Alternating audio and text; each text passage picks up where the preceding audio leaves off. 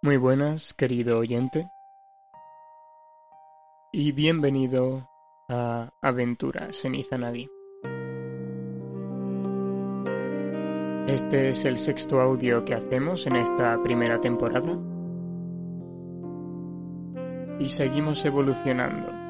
Esta vez, un debate, el primero de todo el canal.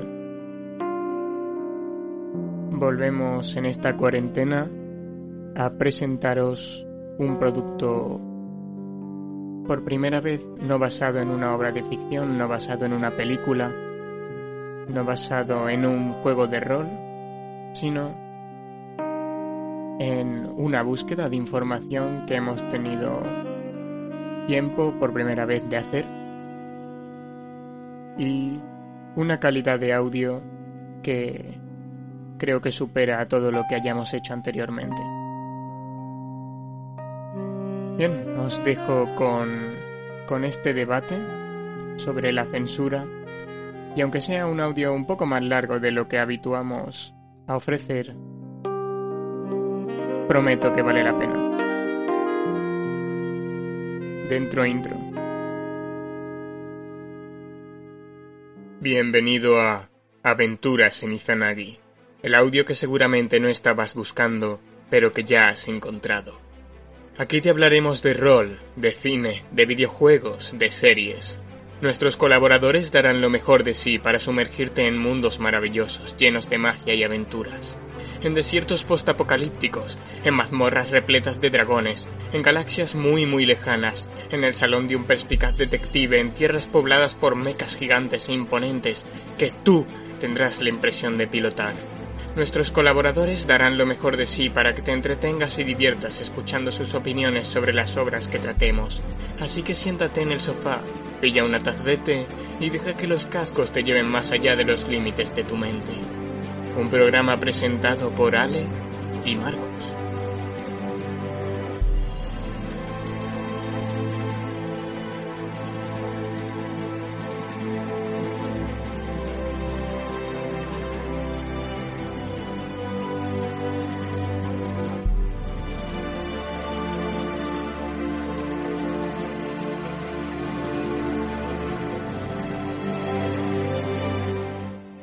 Muy buenas y bienvenidos otro día más a Aventuras en Izanagi. Hoy podcast número 6.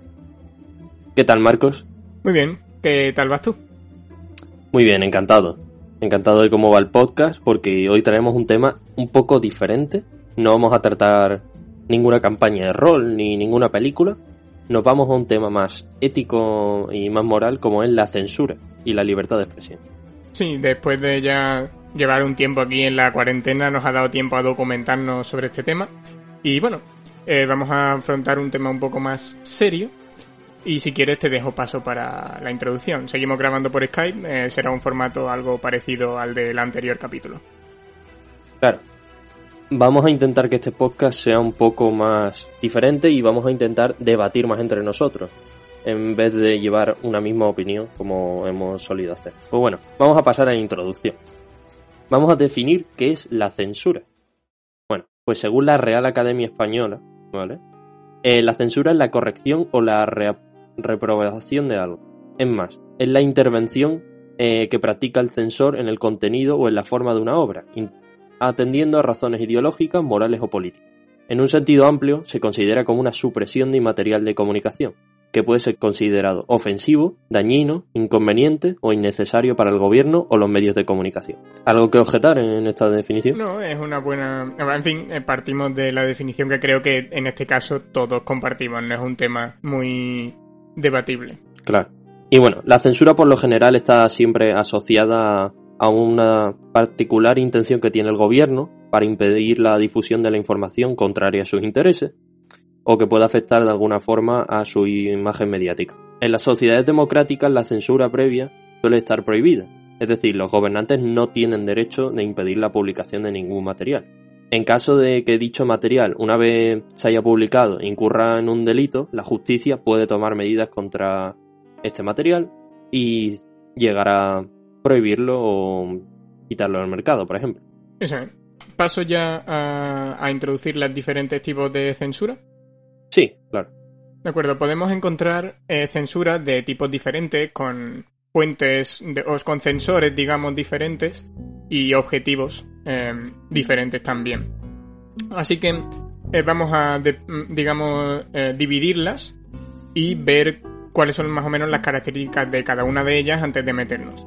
Primero tenemos la censura moral, que es la eliminación de materiales que son obscenos o de otra manera que se consideran moralmente cuestionables. Eh, la pornografía, por ejemplo, se censura a menudo.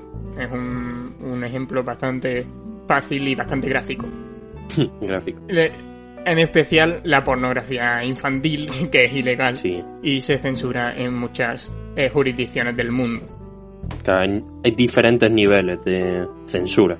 Hay, digamos que hay, mm, todos tenemos una especie de mm, censura mm, legítima que, digamos, protege eh, a, más a la gente que, que la censura en general tiene un sesgo, tiene un- una connotación negativa, la palabra censura. Pero eh, es verdad que todos consideramos normal que se censuren esta clase de, Claro. de contenido. Claro, nosotros al censurar establecemos unas barreras. Y hay unas barreras de seguridad que toda una sociedad civilizada tiene que tener. Como prohibir censura, o sea, prohibir pornografía infantil, por ejemplo. Eh, después tenemos por aquí a la censura militar. Es el proceso de mantenimiento de la inteligencia militar y tácticas de carácter confidencial y lejos del enemigo. Tampoco es muy importante, no es muy debatible. Es, es importante dentro del círculo militar. Claro. Eh, ahora también la censura política que se produce cuando los gobiernos ocultan información a sus ciudadanos. Esto suele ser para controlar a la población e impedir la libre expresión que puedan fomentar una, una rebelión. Eh, Otra versión de la censura es el fenómeno de la desinformación que utiliza pistas falsas para distraer a la gente de algunos temas, que este seguramente este último, lo de la desinformación y pistas falsas, sea el modelo que han adoptado estados mm, o entes poderosos, por no por llamarlos de alguna forma, en las democracias o repúblicas actuales, bueno, no tienen por qué ser repúblicas, pero en los modelos, digamos, occidentales actuales de gobierno, eh, porque la censura eh, ya ha conseguido, mm, digamos, no erradicarse, por esto mismo. Minimizarse. Minimizarse, exactamente. ¿Algo que decir sobre este tema? Bueno, eh, que la censura ahora juega un papel mucho más secundario y digamos que intenta ser mucho más discreta hoy en día. Pero bueno, vamos a ver eh, con ejemplos que vamos a dar lu- luego que la censura aún sigue presente en nuestra sociedad y en nuestra actualidad. Sí. Por supuesto, también cabe mencionar que esto depende de la sociedad en la que te muevas. No es lo mismo mirar cómo va la censura actualmente en China que mirarlo aquí en España o en Estados Claro. Unidos. Eh, Eso varía, dependiendo eh, no solo de, de la cultura del propio país y de cómo se acepten ciertas ideas o no, sino también del modelo de gobierno, del poder que pueda llegar a tener el gobierno para censurar todo esto. Claro. Aquí hay que tener en cuenta otro tipo de censura que es muy importante y eh, está muy vigente hoy en día, que es la censura religiosa, que es el medio por el cual cualquier material es considerado, considerado ofensivo por una cierta fe y se retira. Esto a menudo implica una religión dominante forzando las limitaciones de los menos frecuentes. Por otra parte, una religión puede rechazar las obras de otras personas cuando creen que el contenido no es apropiado para su fe. Sin duda alguna podemos ver una gran cantidad de ejemplos donde religiones censuran muchas imágenes y por eso podemos decir que hay sociedades menos avanzadas, o por lo menos eso es lo que nosotros vemos en Occidente. Tendemos a pensar que las sociedades islámicas o los países que tienen un modelo mucho más donde la religión juega un papel mucho más importante en la Sí, política, un modelo teocrático. te- teocrático sí, eh, tendemos a pensar que Están menos avanzadas. menos avanzados y la progresión hacia la libertad es mucho menor. Y aquí juega un papel muy importante la censura. Bien. Eh, la última, el último tipo de censura que vamos a ver es eh, la autocensura, uno muy interesante también, en mi opinión, que es el procedimiento según el cual eh, un medio de comunicación censura los contenidos a publicar para evitar consecuencias negativas. Por ejemplo, un medio de comunicación de cualquier tipo, no tiene ni siquiera por qué ser un periódico, también puede ser una empresa que tenga un mensaje que dar, ¿no, Ale? Sí, cualquiera. eh, pues se censuran para evitar consecuencias negativas. Por ejemplo, puede censurar opiniones negativas sobre una compañía si ésta pone parte de, de su publicidad en el medio. También puede censurar para evitar que el medio de comunicación desaparezca. Esto ocurre también cuando aceptamos las políticas de usuarios de algunas plataformas como las redes sociales, donde nuestra libertad está limitada. Claro, hay veces que se establece una autocensura eh, por los acuerdos que los acuerdos particulares que tienen las empresas. Entonces, si yo soy amigo de tal empresa y el directivo, el jefe, se lleva bien con el otro, no me van a dejar que critique duramente. Y digamos que dentro de la empresa, sin que entre en juego el gobierno, ni eh, la iglesia, ni nada parecido, se autocensura. Bien. Eh, esta censura, esta autocensura me parece interesante porque eso, lo más lógico es que bueno, sean los, los medios de comunicación los que se censuran con unos ciertos mm, objetivos ideales. Exacto.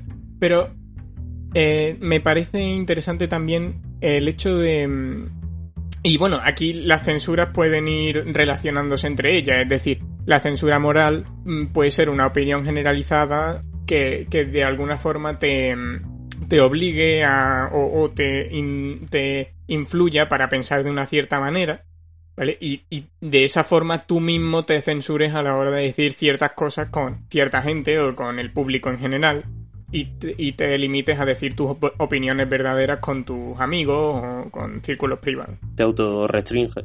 Y en este sentido también podría haber un debate sobre la cultura religiosa, sobre ¿está esto acotado solo a las religiones? ¿Es el tema de Dios algo importante a la hora de establecer un código moral que pueda censurar? En mi opinión no, pero a lo mejor es abrir un melón demasiado grande ahora mismo. No sé qué piensas tú, ¿vale? Bueno, sí, que volviendo con la autocensura, yo quería decir que hoy en día los medios de comunicación tienen una facilidad para autocensurarse mucho mayor. Básicamente porque hoy en día cualquier medio de comunicación forma parte de una corporativa. Las corporativas son empresas mastodónticas donde no solo hay una editorial o no solo hay una empresa, sino que a, partir de unos inversores o unos empresarios que tienen unas determinadas ideologías se crean muchos medios. Entonces, si un medio no está funcionando, un medio no sigue las órdenes de los de arriba, los que están arriba en la pirámide, perfectamente puede desaparecer y la corporación no se va a tambalear ni muchísimo menos. O sea que no es un problema. Vale. ¿Te parece que aquí podemos ir dejando esta introducción o tienes algo más que apuntar? No, podemos pasar perfectamente al bloque Bien, pues vamos a empezar a meternos más de lleno en cada tipo de, censura, o al menos en algunos de ellos. Y el siguiente bloque, el bloque 2, va a ir sobre la censura moral. Así que fin del bloque 1.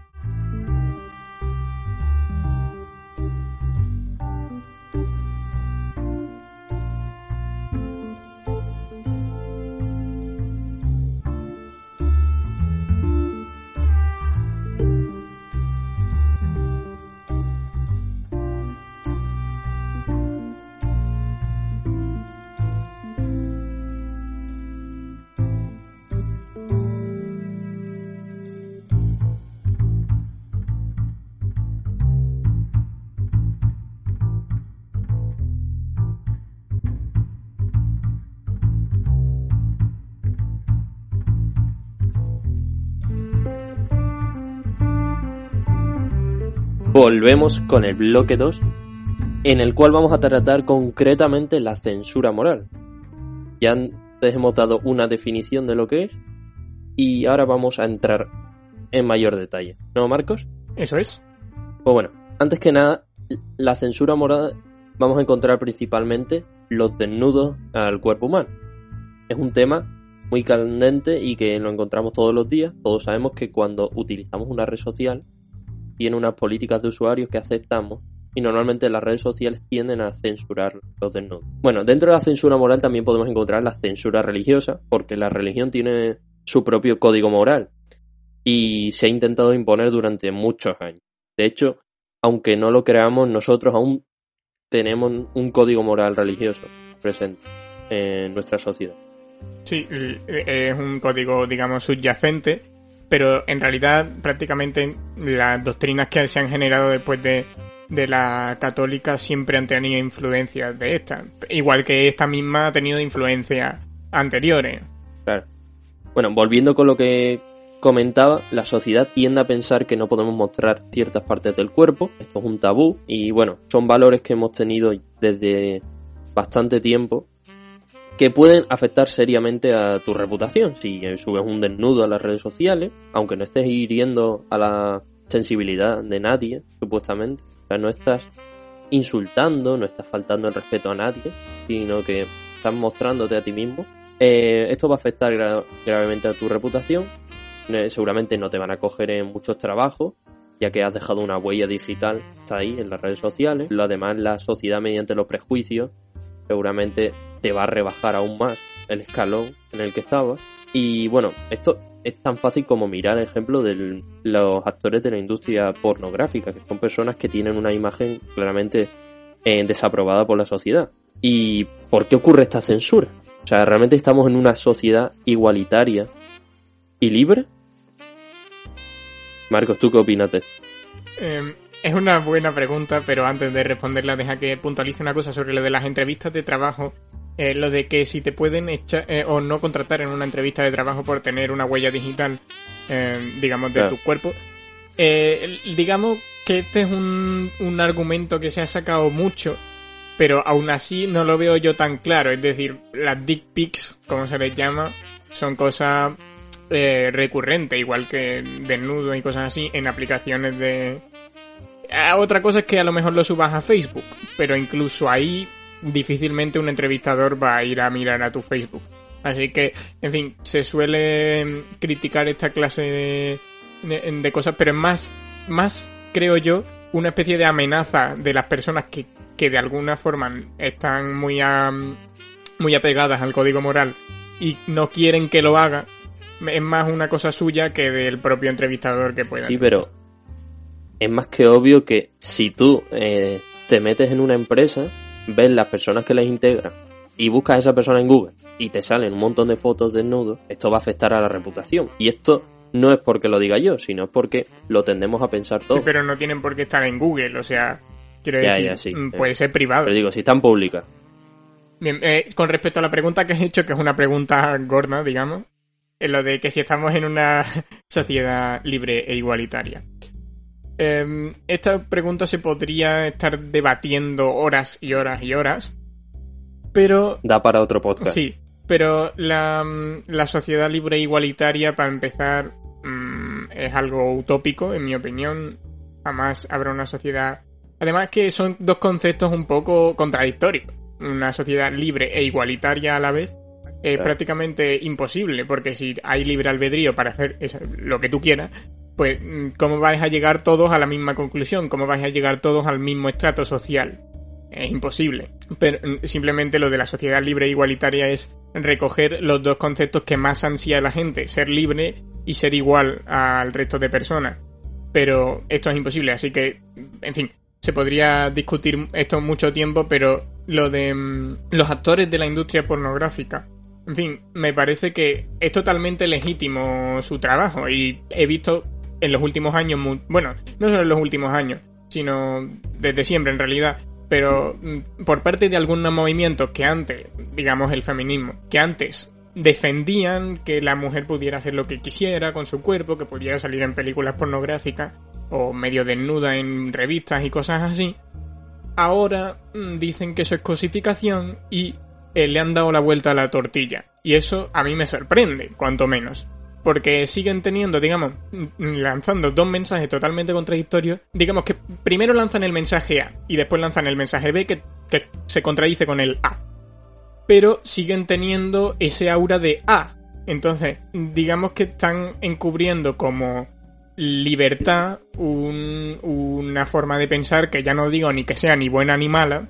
En mi opinión, hombre, es discutible pero otras personas pueden decirte que no. Pero de, todas formas es deshonesto vestirlo como si fuera algo de, a favor de la libertad. Yo, yo creo que volviendo con lo que hemos dicho, lo que estabas comentando antes, a ver, la libertad y la igualdad completa yo creo que es algo bastante ajeno a la naturaleza humana. Y es ahí donde radica el problema. Y comentando lo que tú decías, claro, puede ser contradictorio y puede ser... Es que claro, mm, si estás censurando por una parte, por otra puedes dejar... O sea, no estás permitiendo que se exponga una persona en su totalidad, pero a su vez estás diciendo que por unos comportamientos que ha desarrollado por culpa de la sociedad no puede hacerlo. Entonces, aquí entramos en el debate de estos valores los tenemos por nuestra naturaleza humana, son esenciales o los tenemos porque nos los ha, impuesto la sociedad. Es un debate interesante. Em, el caso es que, en mi opinión, eh, obviamente los movimientos que se generan y que por lo tanto influyen en la sociedad parten de sentimientos humanos. El problema es... Tú eres más esencialista que... Sí, porque, en fin, es como... Eh, se muerde la cola, digamos, pero hay, hay un origen. El origen puede ser eh, normalmente la frustración, en mi opinión. Es decir, alguien está frustrado o tiene envidia de otro alguien y entonces crea todo un movimiento para conseguir que esa situación cambie. ¿Vale? Y entonces... No estamos hablando concretamente del feminismo. No, no, hablamos en general, en general. Em, y entonces eh, eh, alguien tiene un sentimiento que, puede, que eso se puede interpretar si es un sentimiento negativo en el sentido de que le está corroyendo la envidia y una frustración injustificada o puede ser positiva en el, entre comillas en el sentido de que hay una situación realmente injusta que mm, tiene que arreglar. El caso es que ese movimiento se va a crear alrededor de ese sentimiento inicial de, que generan las circunstancias que otros movimientos anteriormente han creado. Entonces todas las circunstancias van a crear ciertos sentimientos que van a, hacer que se creen nuevos movimientos que creen las nuevas circunstancias y entonces ahí ya empieza otra vez el ciclo. O sea, te recuerdo que estamos en la censura moral, entonces la moral no es una ciencia absoluta, o sea, forma parte de la ética y, y digamos que depende del pensamiento general que tenga la sociedad. Entonces es muy complicado que sea o blanco o negro.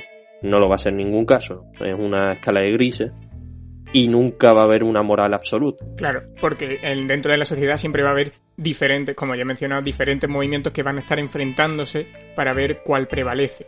Lo importante aquí, y sobre todo en la sociedad hoy en día, es convencer a las masas. Y si consigues hacerte con suficiente poder, porque el poder y la censura están muy relacionados, pues si consigues hacerte con el suficiente poder, podrás imponer tu forma de ver el mundo y podrás censurar ciertos comportamientos, como podría ser en este caso, impedir que la gente sea actor porno, por ejemplo. Claro, porque tenéis que tener claro que la información es poder. Entonces, si a ti no te llega esa información, estás perdiendo una rama de conocimiento muy importante, que sin embargo sí tienen las personas que lo han censurado. Entonces, de alguna forma, se crea eh, un desnivel entre las personas que censuran y las personas que eh, reciben la información censurada o sesgada. Sí, eh, lo que tienen que hacer los movimientos es conseguir clientes, obviamente, es como prácticamente una empresa.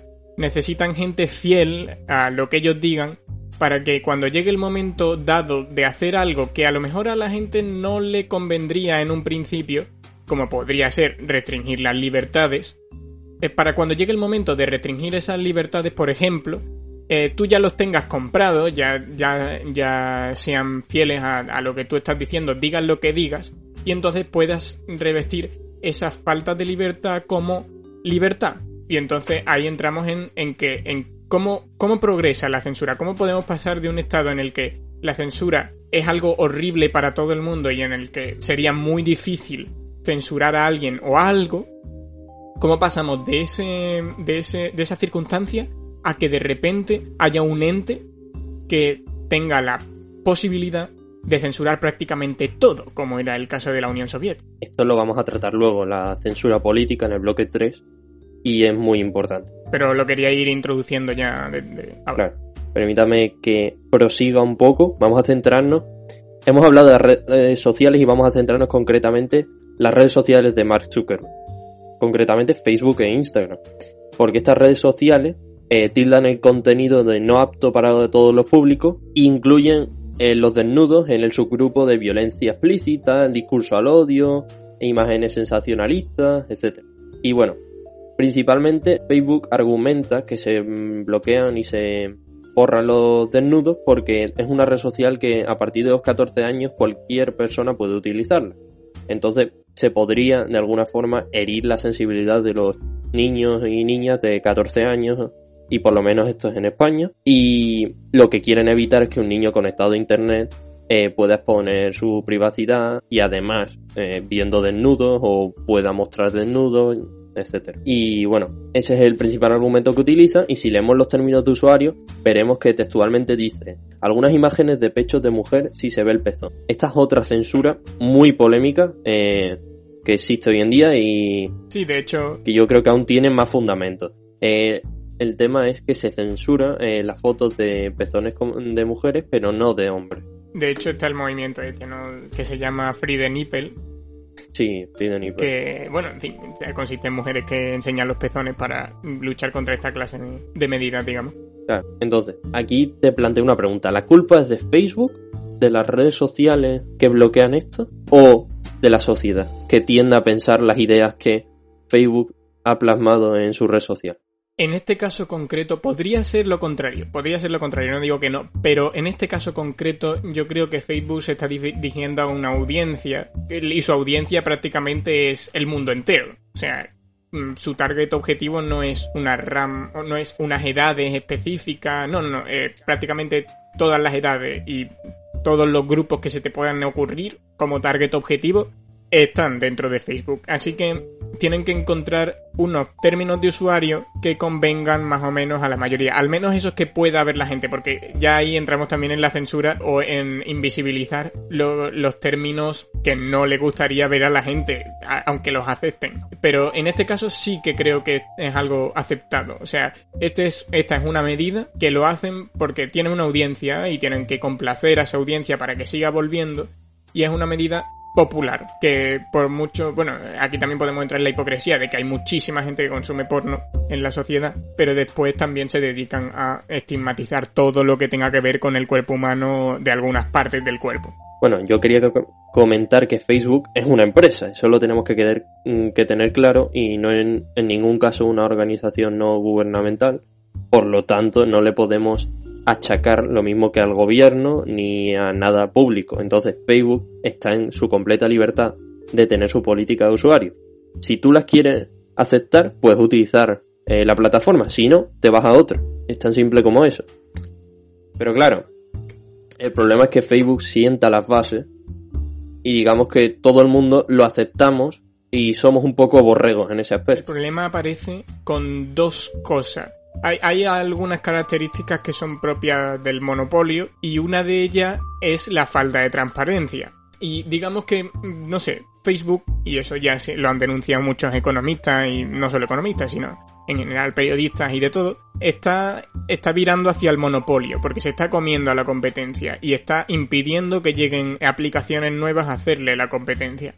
Así que, si, como se está acercando al monopolio, aparte de que prácticamente te está dejando sin salida, está, está bloqueando todas las opciones alternativas, está a su vez reduciendo su transparencia, transparencia entendida como que la empresa te cuente exactamente todo lo que pasa ahí y eh, digamos cuáles son sus políticas, cuáles son sus su, eso, sus políticas de usuario, que todo eso, digamos que los mantiene en secreto, tiene chanchullos, como ya hemos visto, con la información de la gente, cosas que algunas sí que están en, la, en el acuerdo de usuario, pero obviamente no te hacen hincapié en ello ni nada por el estilo, simplemente tú firmas el, el acuerdo de usuario y bueno, eso es legítimo que te hagan firmar el acuerdo de usuario y después no te lo vuelvan a enseñar, tú lo has firmado al fin y al cabo, pero después hay otras cosas que ellos hacen que no están en el acuerdo de usuario, que la mayoría de las veces son ilegales directamente. Vacío legal. O un vacío legal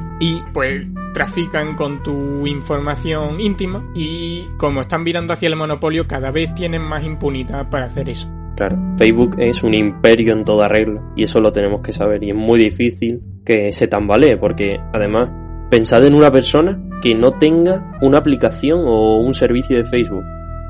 Muy difícil, todos tenemos o WhatsApp o Instagram o Facebook o algo relacionado. Déjame apuntar que Facebook aquí en España, bueno, eh, tiene, está Instagram y WhatsApp que tienen mucha fuerza, pero es que Sí. si nos salimos de España ya eh, Facebook es una aplicación que no hay una sola persona. O sea, yo, por ejemplo, he vivido en otro país, bueno, en Bélgica, por qué no decirlo, y allí todo el mundo tiene una cuenta de Facebook. Es súper raro que no la tenga.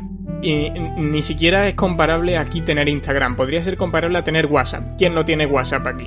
Pues más o menos lo mismo. Solo que, claro, allí todo el mundo tiene Facebook. También hay un porcentaje enorme de gente que tiene Instagram. Y WhatsApp también hay un porcentaje, aunque, claro, es, menor, puesto que Facebook tiene su propio Messenger. Así que no le sirve de mucho tampoco usar el WhatsApp. Entonces la influencia que hace Facebook en nuestras vidas es enorme.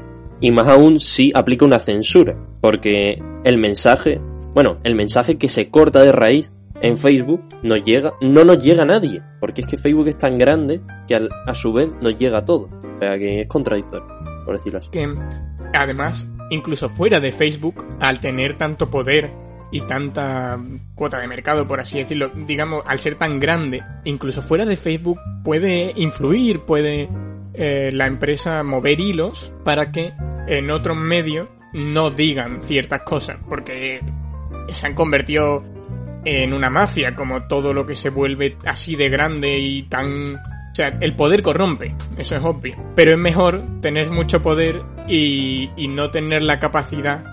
Digamos que una empresa va a seguir siendo una empresa. Hay que controlarla.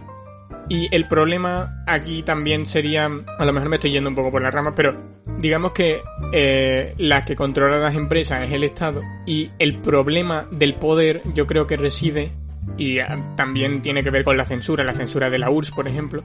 El problema del poder reside sobre todo en que crezca el poder dentro del Estado, porque no hay nada por encima de él. Claro. Bueno, vamos a centrarnos un poquito más. Sí. Y volviendo con otra red social, esta vez de Google, en Google Fotos, en la plataforma de almacenamiento de archivos e imágenes, ahora bloquea y censura los desnudos, eh, aunque no los pu- publiques en abierto. O sea, si se lo quieres compartir a un amigo, eh, te lo va a bloquear. Y bueno, recordad que Google Fotos no es ni muchísimo menos una red social, es lo que he dicho, una plataforma de almacenamiento de archivos. Tengo una duda sobre esto, Ale, ya que tú eres el que ha hecho la búsqueda. ¿Esto también se aplica, por ejemplo, cuando tú guardas una foto? Porque, por ejemplo, yo estoy pensando en, el- en un teléfono que hay en mi casa que solo tiene Google Fotos, no tiene galería. Entonces, El mío, por ejemplo. eh, o el tuyo, puede ser. Entonces, cuando tú te haces una foto del miembro, por así decirlo, y te la haces sin más, no la subes a ningún sitio, es para ti, ¿también te la censura? No, eh, solo si la compartes. Ah, bueno. Ese es el matiz que eh, mete Google. Porque, claro, Google Fotos está sincronizado a la nube, está, sin- está conectado a Internet. Y bueno, sí, perfectamente podría hacerlo. Pero no, eh, la política se centra concretamente en la rama de compartir, solo cuando comparte. También es verdad que esto del Google Fotos intentan también jugar con, con el concepto de privacidad, de que hay mucha privacidad ahí, que no te van a ir a coger las fotos que tú te hagas para ti, porque si no eso ya sería mucha protesta social. Mm, Aunque no sé Sí, hasta qué bueno. punto existe esa privacidad. Te está atacando tu libertad personal porque, bueno, esto ni siquiera es una red social, o sea, que esto es aún más Ya, privado, entre comillas. Se lo compartes a un amigo. Y ni siquiera eso te lo deja. Que es curioso. Yo creo que aquí lo que hace Google es quiere quitarse cualquier responsabilidad que pueda tener. Y por eso lo hace. No quieren meterse en ningún problema y por eso cortan de raíz y evitan que tú puedas enviar cualquier eh, contenido explícito a tus compañeros. Y bueno, volviendo con Google y concretamente con Siri también, los asistentes de, de voz, el buscador, eh, si tú les dices un insulto, si tú les dices que busquen algo, algo que se censure o algo que no pase los filtros de estas empresas, no te lo va a entender nunca. O sea, tú pruebas a decirle un insulto a Google Assistant, no lo va a entender. O prueba a decirle busca eh, porno, no, no lo va a entender tampoco. O sea, aquí hay otra censura, entre comillas. No es directa porque el buscador de Google no te puede bloquear eso, porque eso ya sería una censura impresionante. Pero además tampoco les conviene.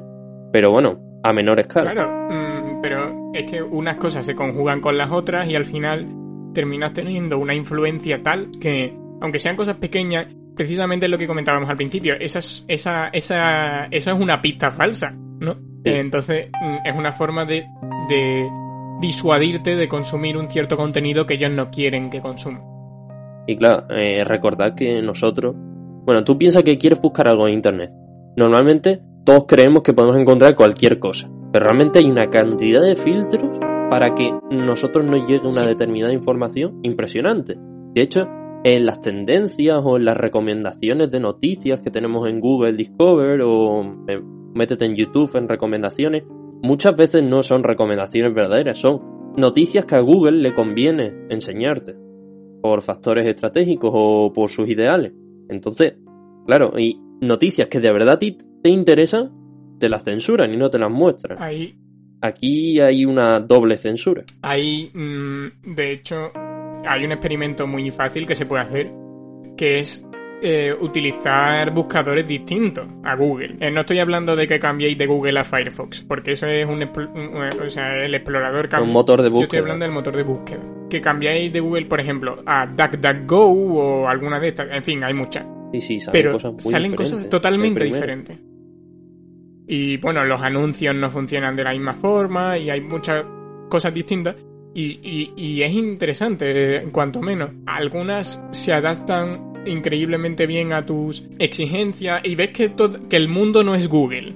Y eso está, está bien, el, el experimento. Yo, en fin, aún sigo usando Google con bastante recurrencia pero muchas veces también recurro a algunos de estos buscadores. Eh, tengo instalado un montón de aplicaciones un poco basura, digamos, en mi teléfono. Pero a veces busco con esos buscadores porque me entra un poco la paranoia de ¿y si Google me está cogiendo mis datos? Y entonces me pongo con eso, pero... Bien, otro experimento que os propongo que hagáis, en buscar en la barra de búsqueda.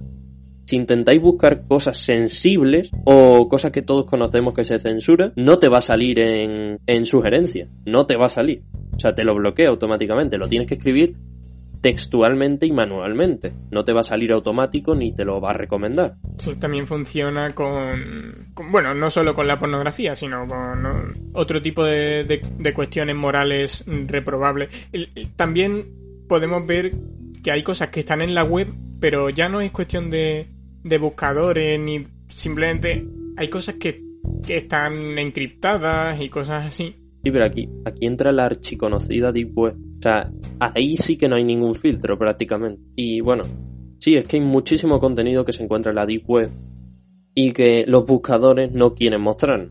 Ahí hay una censura. La verdad que, bueno, claro, en la Deep Web normalmente encontramos cosas bastante delictivas y fuera de lo legal. Ya sabemos que Internet es un poco una jungla y no se puede regular todo. Aunque aún así, entonces, eh, Ale, un, un, pequeño apunte. En la Deep Web o Dark Web, bueno, le podéis poner varios nombres pero esa, eh, de todas formas, esa parte de la web está mm, encriptada de tal forma que los buscadores no puedan acceder a ella. O sea, digamos que no hay un buscador de la dark web.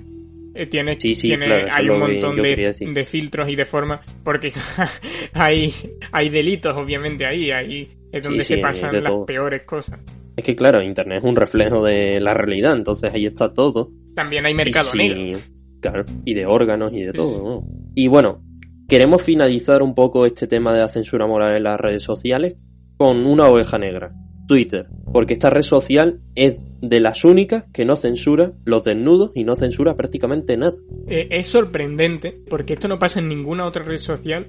Cuando te metes en la, en la publicación de alguna celebridad o lo que sea, y ves que hay un montón de comentarios, aparte de que hay bastantes comentarios de ira o cosas así. Sí, porque en Twitter tiende a ensalzar mucho la ira y en Twitter hay de todo. La verdad que mm, es una red social un poco negativa y si no te quieres meter en ese mundillo no te metas, la verdad. Ya, es una red de salseo, digamos, pero... De salseo, de negatividad, pero bueno, a mí, a mí me sigue A mí me, parece que tiene... De hecho, siguiendo de hecho, es mi favorita. Twitter... Sí, sí, siguiendo. Eh, P. En fin, eh, después de este spam, eh, vamos a seguir.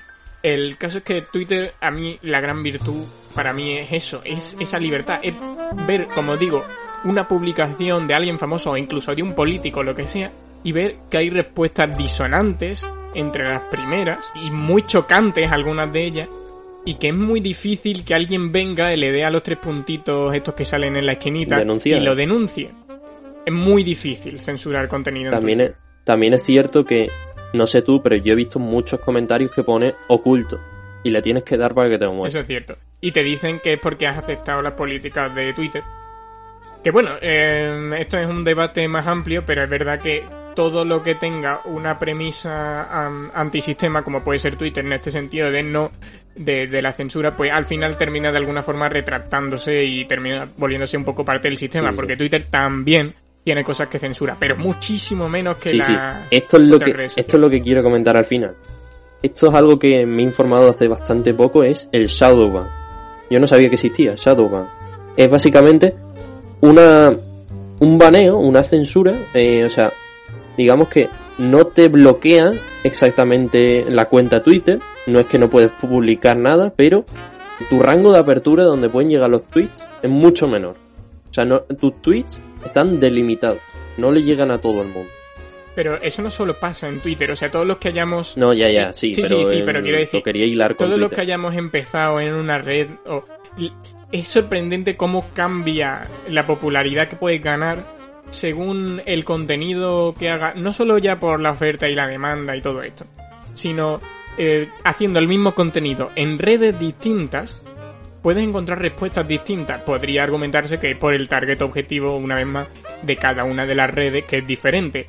Pero aún así son respuestas mm, radicalmente distintas, en el sentido de que si tú subes un vídeo a YouTube y después lo subes a Facebook, pueden eh, la forma en la que va a crecer tu audiencia va a ser distinta. En YouTube hay un fenómeno family friendly muy, muy, muy fuerte. Claro, yo quería introducir también ese tema de la censura que hay en YouTube.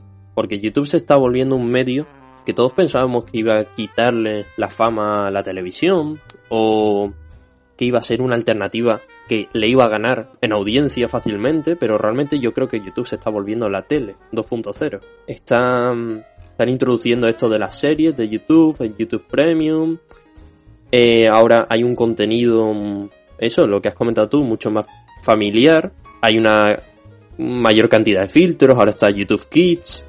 Ahora no todo el mundo puede monetizar los vídeos, necesitas eh, no sé cuántos suscriptores, un número muy elevado, y además mm, monetizar los vídeos ahora tiene unas políticas mucho más, eh, mucho más restrictivas y mucho más duras, y de hecho muchos autores se están quejando de esto.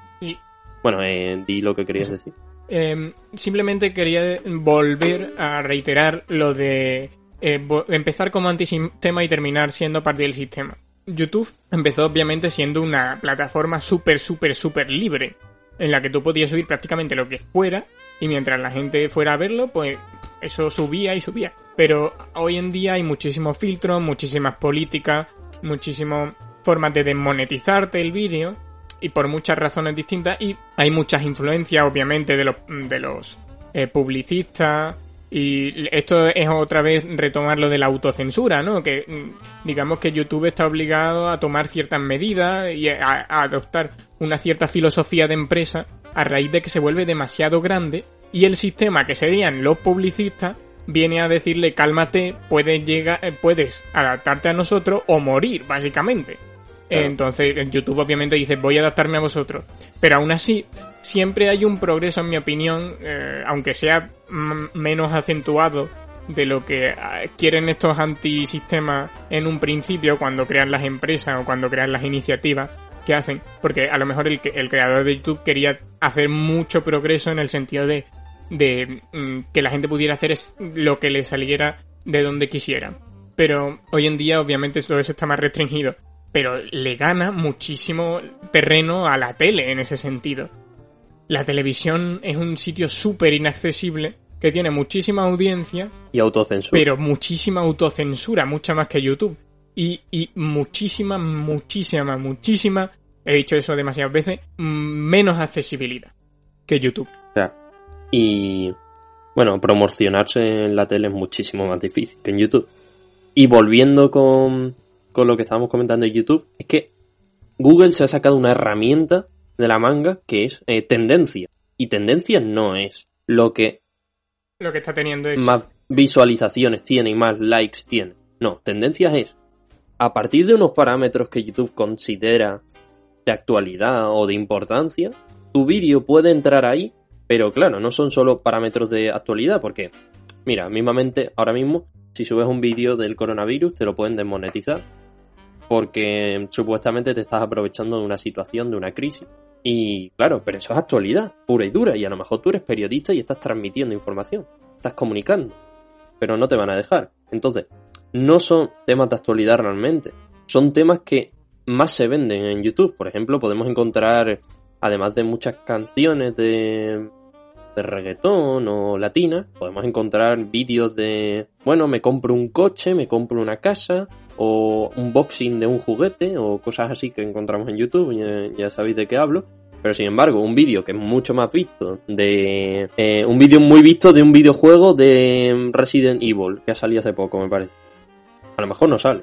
Sí, porque es demasiado violento. Claro, es, demasiado violento y además a YouTube no le conviene que la imagen que se dé de YouTube es, número uno, Resident Evil, un juego más 18 con mucha violencia y con sangre. De hecho, eso lo podemos ver muy reflejado por mm, profundizar un poquito en el tema de YouTube. En el YouTube Rewind, que como sabréis seguramente es un vídeo que hace YouTube, que lleva haciendo ya muchos años, bueno, es del 2010, en el que em, en teoría tiene que revisitar, eh, lo, saca en diciembre normalmente, y lo que hace es revisitar cómo han sido las cosas en YouTube o en Internet en general en el último año y hacer como una especie de videoclip.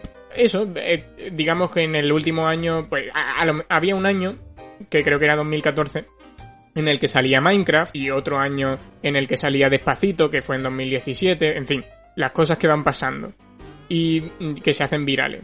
Y, estos últimos años han tenido una tendencia muy clara hacia blanquearlo todo, todo lo que se haya hecho famoso y no sea totalmente family friendly y no esté enfocado a un público por lo menos de 10 años o menor. O sea, quiero decir, puede haber contenidos que puedan ser para 10 años o menos y también para gente adulta, obviamente. Pero por ejemplo, podemos poner un ejemplo de algo que sale en el YouTube Rewind y que solo ha funcionado para niños muy pequeños, que es que en el eh, YouTube Rewind 2018 salió la canción de Baby Shark, que es una canción, la de Baby Shark, pues esa, esa canción que no la ha visto nadie más que mm, los niños pequeños, que tiene muchas visualizaciones, todo lo que tú quieras, pero ocupa un espacio importante junto con Fortnite, que domina el vídeo entero, que también es un juego que es verdad que ha tenido mucho éxito en YouTube, pero que sobre todo lo ven niños pequeños y también hay que plantearse, ¿ha tenido éxito este videojuego en YouTube tanto? ¿Ha tenido tanto éxito en YouTube también gracias a que YouTube lo ha priorizado? Porque es un juego que es de tiro, eso es verdad, pero lo, también es un juego que, que, lo, que lo hace todo como muy cartoon, ¿no? no se ven las muertes, no, no hay tiros reales. Animación. Entonces, digamos que es un juego que atrae mucho a los niños, pero que se puede, con los dibujitos que hay y todo eso, se puede vender a los padres como algo responsable que promocionar en tu plataforma. Bueno, eh, para terminar con esto de YouTube, estoy ahora mismo metido en tendencia.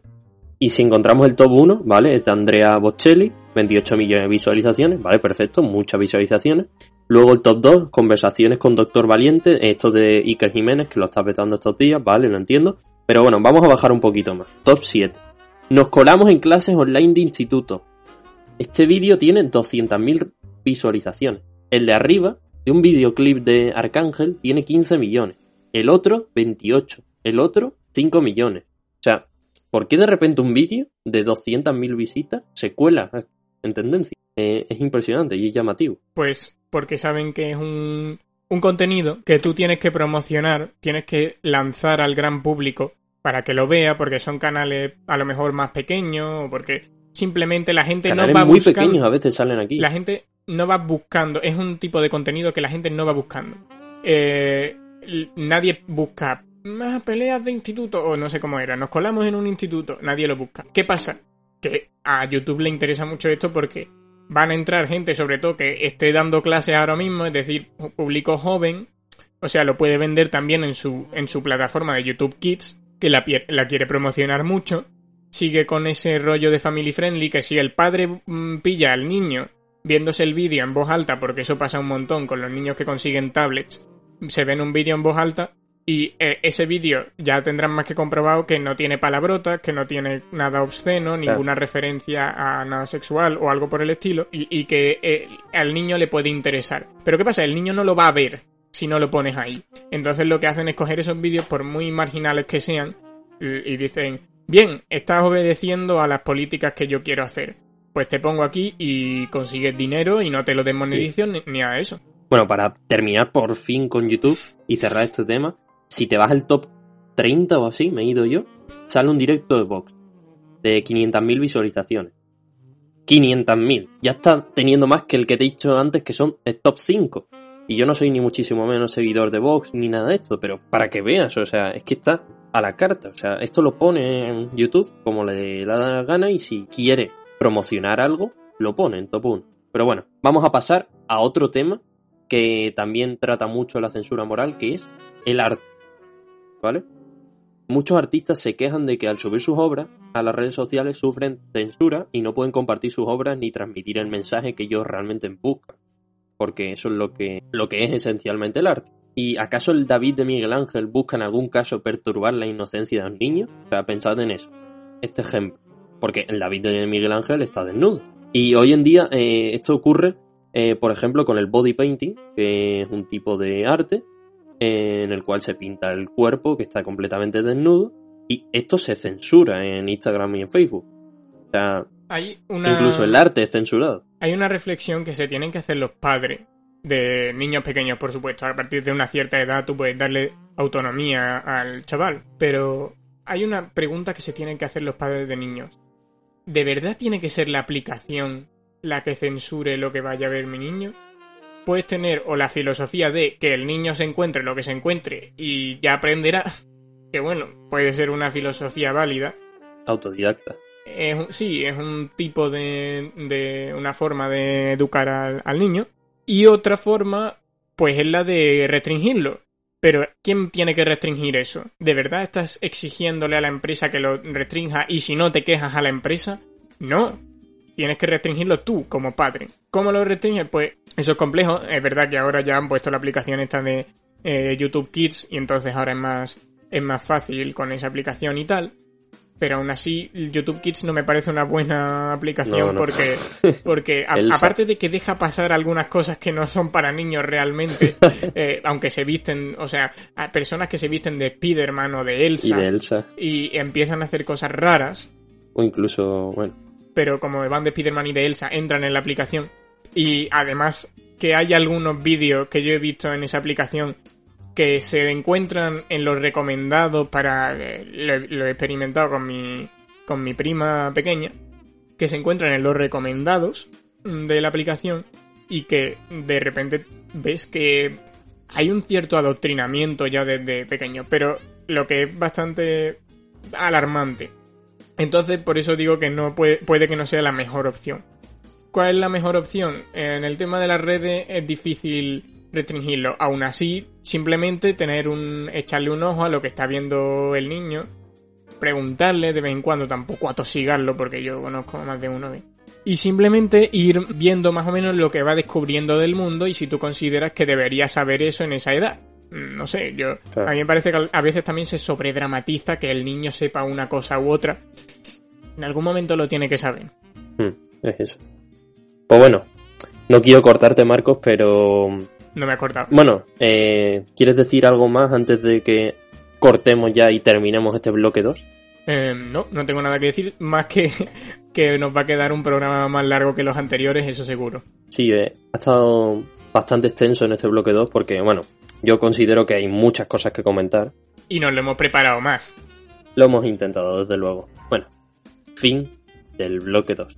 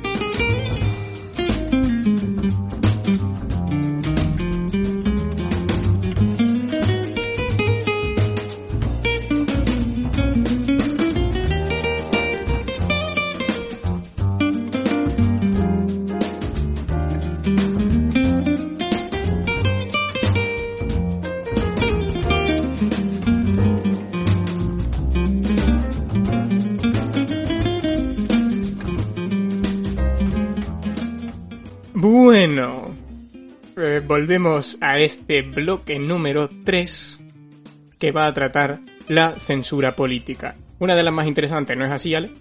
Sí, sin duda alguna, en este bloque también vamos a tener muchas cosas que comentar. Por ejemplo, y me gustaría empezar con esto, puesto que últimamente eh, me he documentado bastante sobre este tema, no solo porque me haya... Me he leído dos libros, digamos, clave, uno de ficción, que sería 1984, y otro eh, histórico, que se llama Koba el Temible, os lo recomiendo bastante, tiene mucho, tiene citas de gente que ha estado en la Unión Soviética y bueno, que ha experimentado ese, esa experiencia, valga la redundancia, de tener un gobierno que lo controla todo, un Estado mm, omnipotente y todo lo que eso conlleva. Como sabemos, el poder siempre suele llevar a vicios y este es un caso claro. Entonces eso, la censura política era un rasgo característico de la llamada Unión Soviética, y se alcanzó el auge de esta concretamente durante el régimen de Stalin. Stalin era una persona, hay que saberlo, que el poder lo corrompió como a nadie. Se volvió un déspota. La eliminación de supuestos espías de fotos, que las que estaban, o sea, se borraban a la gente de las fotos eh, una vez muertos, o el asesinato de familias enteras para que pareciera que jamás habían existido, proclamando que, estas familias existieran. Esto es lo que llaman en 1984 eh, lo de esfumar. Todo eso era algo habitual.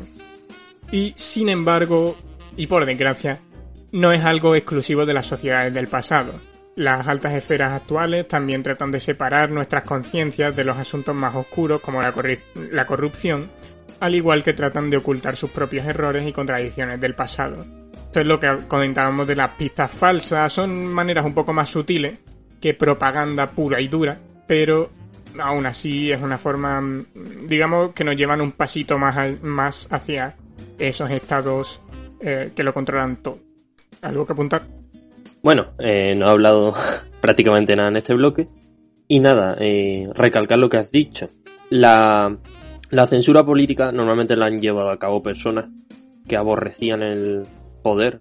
O sea, no lo aborrecían, sino que les encantaba. Y claro, personas como Stalin, como tú has dicho, obsesionadas con el poder, recurren a estas artimañas como son la censura. Esto no es ningún tipo de, de juicio político, pero es un hecho que las sociedades que han concentrado todo el poder en el Estado, como pueden ser pues la, la sociedad, la Unión Soviética o pues otros regímenes fascistas como el italiano o el alemán, al final terminan concentrándolo todo a la mínima expresión, a una persona que es el dictador, lo que se llama el culto a la personalidad, llámalo Stalin, llámalo Mussolini, llámalo Hitler, o llámalo Franco, por el caso, el caso de España. Sí, vamos a comentar también el eh, caso de pues España. Estas personas tienen todo el poder y con ese poder obviamente va la censura para evitar, como hemos comentado antes en la breve definición, que haya revoluciones, que haya opiniones disidentes que éstas tomen fuerza.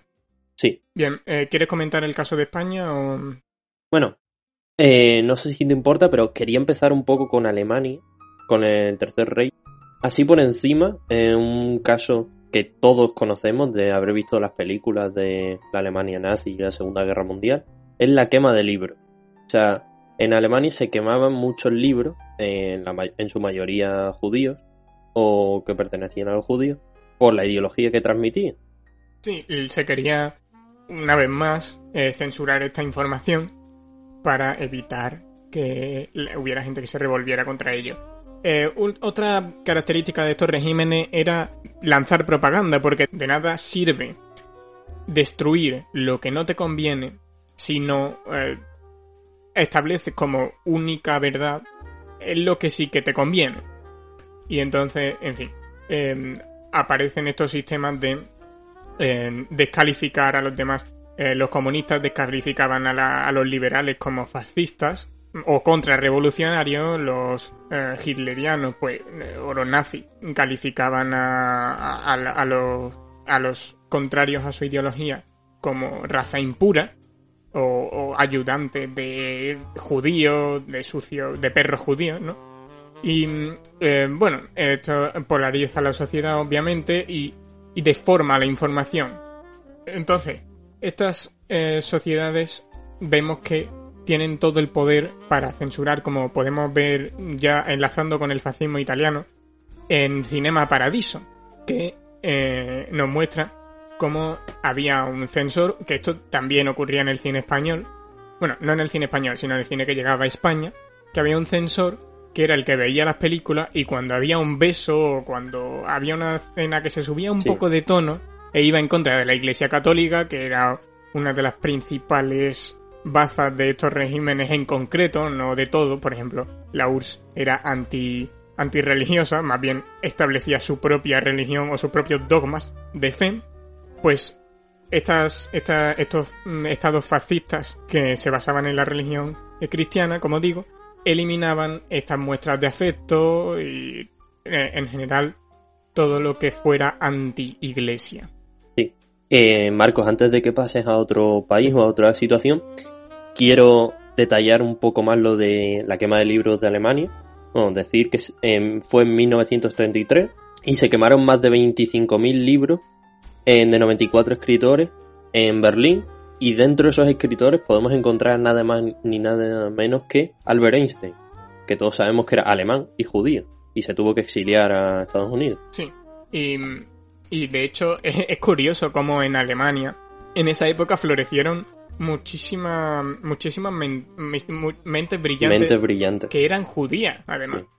Está el caso de Einstein, hay otros casos de físicos también, pero no quiero equivocarme eh, ni con los nombres, ni si, a ver si he confundido a alguien. En esto sí que no he hecho una búsqueda exhaustiva, así que, en fin, soy consciente de que había...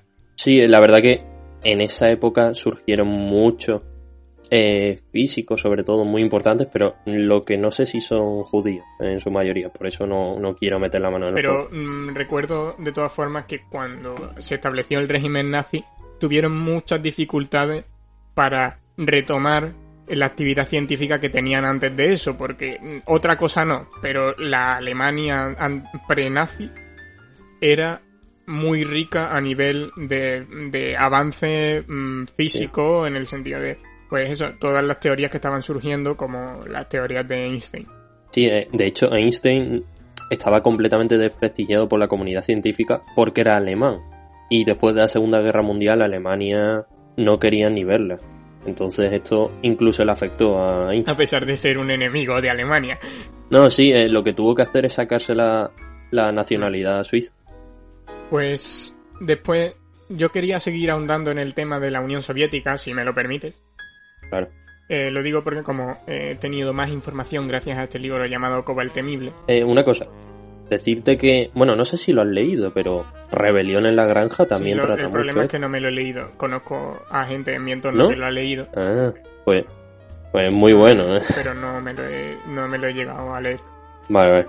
Pues yo sí, entonces. Pues eh, si quieres ahora puedes comentar lo de Rebelión en la Granja, pero eh, aparte de que en 1984, que ese sí que me lo leí, otro libro de George Orwell, se comenta esto de fumar a la gente. Sí, yo también. en la propia URSS había muchísimo ocult había se ocultaba mucho lo que pasaba realmente. No solo la población que a, a la población de la propia URSS, que eso a eso quiero volver más tarde porque es bastante curioso, sino al resto del mundo. Se ocultaba todo lo que pasaba por dentro. La URSS era vista como una potencia, aunque había muchísimos rumores y mucha gente que salía de allí diciendo que era un sitio horrible, donde había muchísimas muertes por hambre sobre todo, pero también por torturas y gulags y, vamos, en mi opinión peor que la Alemania nazi, pero, pero bueno, la opinión general era que era una gran superpotencia, sobre todo cuando llegó la Guerra Fría, que era como, ¿qué sistema es el mejor? Ese era el debate, el debate con letras mayúsculas. ¿Qué sistema es mejor? ¿El sistema americano, que era más bien keynesiano tirando para sistema de mercado? ¿O el sistema ruso, que era comunista? Bolchevique, concretamente. Sí. Y, y el problema era que la gente no tenía suficiente información de dentro. Hoy en día sigue habiendo gente que los defiende precisamente porque han conseguido, gracias a esta censura de todo lo que pasaba dentro, gracias a esta ocultación de la verdad, em, de- han conseguido pasar a la historia como una potencia y no como un régimen, como sí que lo ha hecho realmente la Alemania nazi. Por eso me gusta contrastar, me gusta comparar, digamos, estas dos, eh, estos dos países. Claro. Bueno, si quieres, Eh, ¿Puedo entrar en más detalle con Rebelión en la Granja? Sí, mm, habla de eso y después eh, yo si quieres puedo empezar a comentar el tema de la, la propaganda o la censura, ya que estamos hablando de censura, dentro de la Unión Soviética, que era diferente y afectaba a la gente de forma diferente. Bueno, vale. Eh, bueno, Rebelión en la Granja es una obra de George Orwell y que, bueno, se presenta como un cuento o como una fábula concretamente porque está protagonizada por animales y, bueno, realmente se trata de una alegoría en el que intenta hacer una crítica. Esto lo vamos a comentar luego. Esto va, y vamos a entrar más en detalle en el bloque siguiente, en el bloque 4, que son las formas en, las cuales se ha atacado a la censura, se ha combatido a la censura. Eh, una de ellas es esta, eh, la alegoría, la sátira, eh, que intentan criticar a numerosos mecanismos o regímenes como el de Stalin. En este caso, este cuento, mediante una serie de animales que montan su propia granja, echan al granjero, que es un humano, lo echan y deciden que van a seguir unas normas que apuntan en una tabla eh, a la entrada de la granja.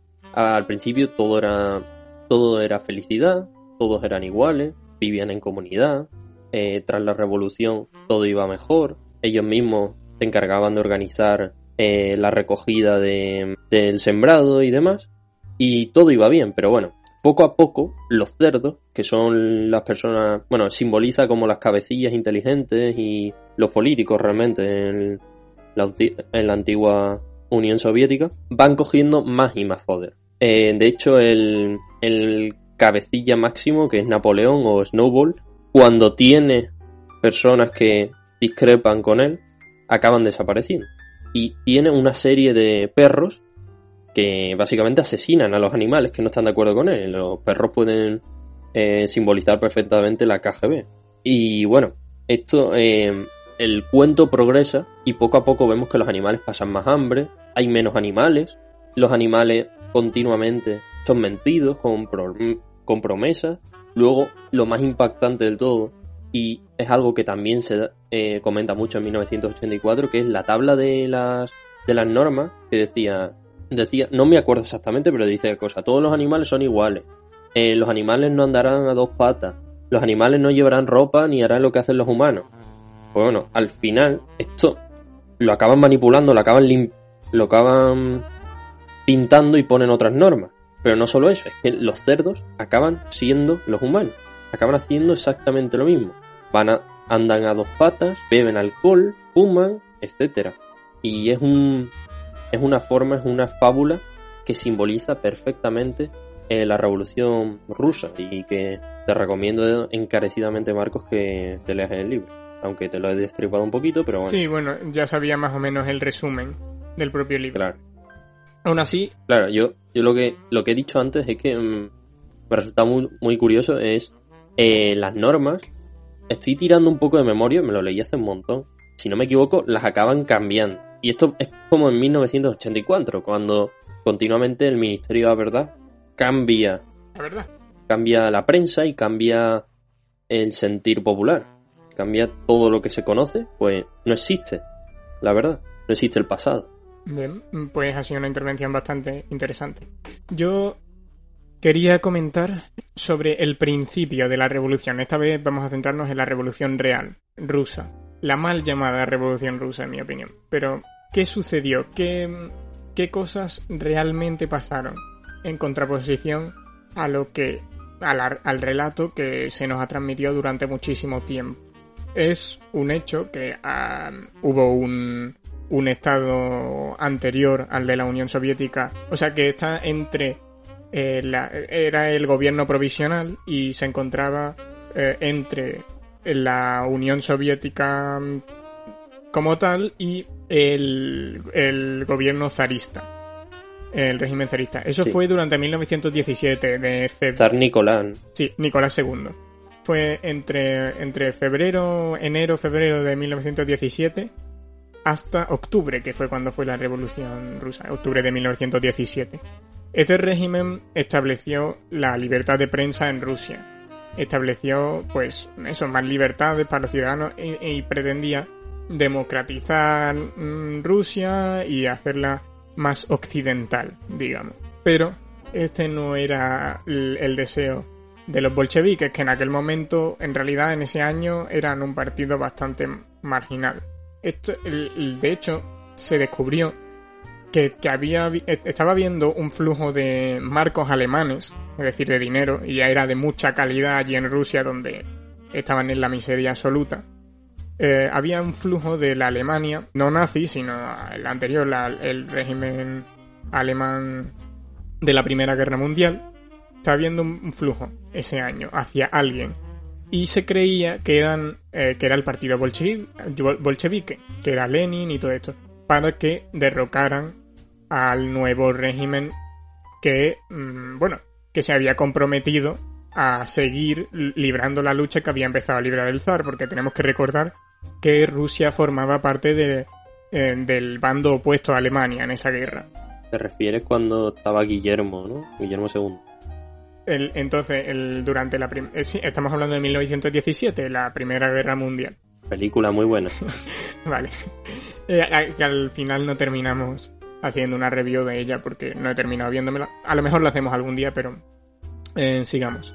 Entonces, estamos hablando de 1917 y precisamente este mm, el líder de la triple de la no es la triple entente en fin eh, son los los imperios centrales que es uno de los bandos está lanzando dinero como se suele hacer cuando hay un periodo de inestabilidad política hacia un grupillo para que mm, haga una revuelta deje de luchar haga una revuelta desestabilice este, este gobierno provisional que es por tanto más débil y está menos afianzado y entonces se ponga en su lugar y deje pues eh, de atacar en la guerra y eso obviamente que Rusia se quitara de en medio sería un gran alivio para Alemania en ese momento. Eh, dicen, acusan a Lenin. Es verdad que no hay que no hay pruebas exactas, pero tampoco había razones para acusarle a él.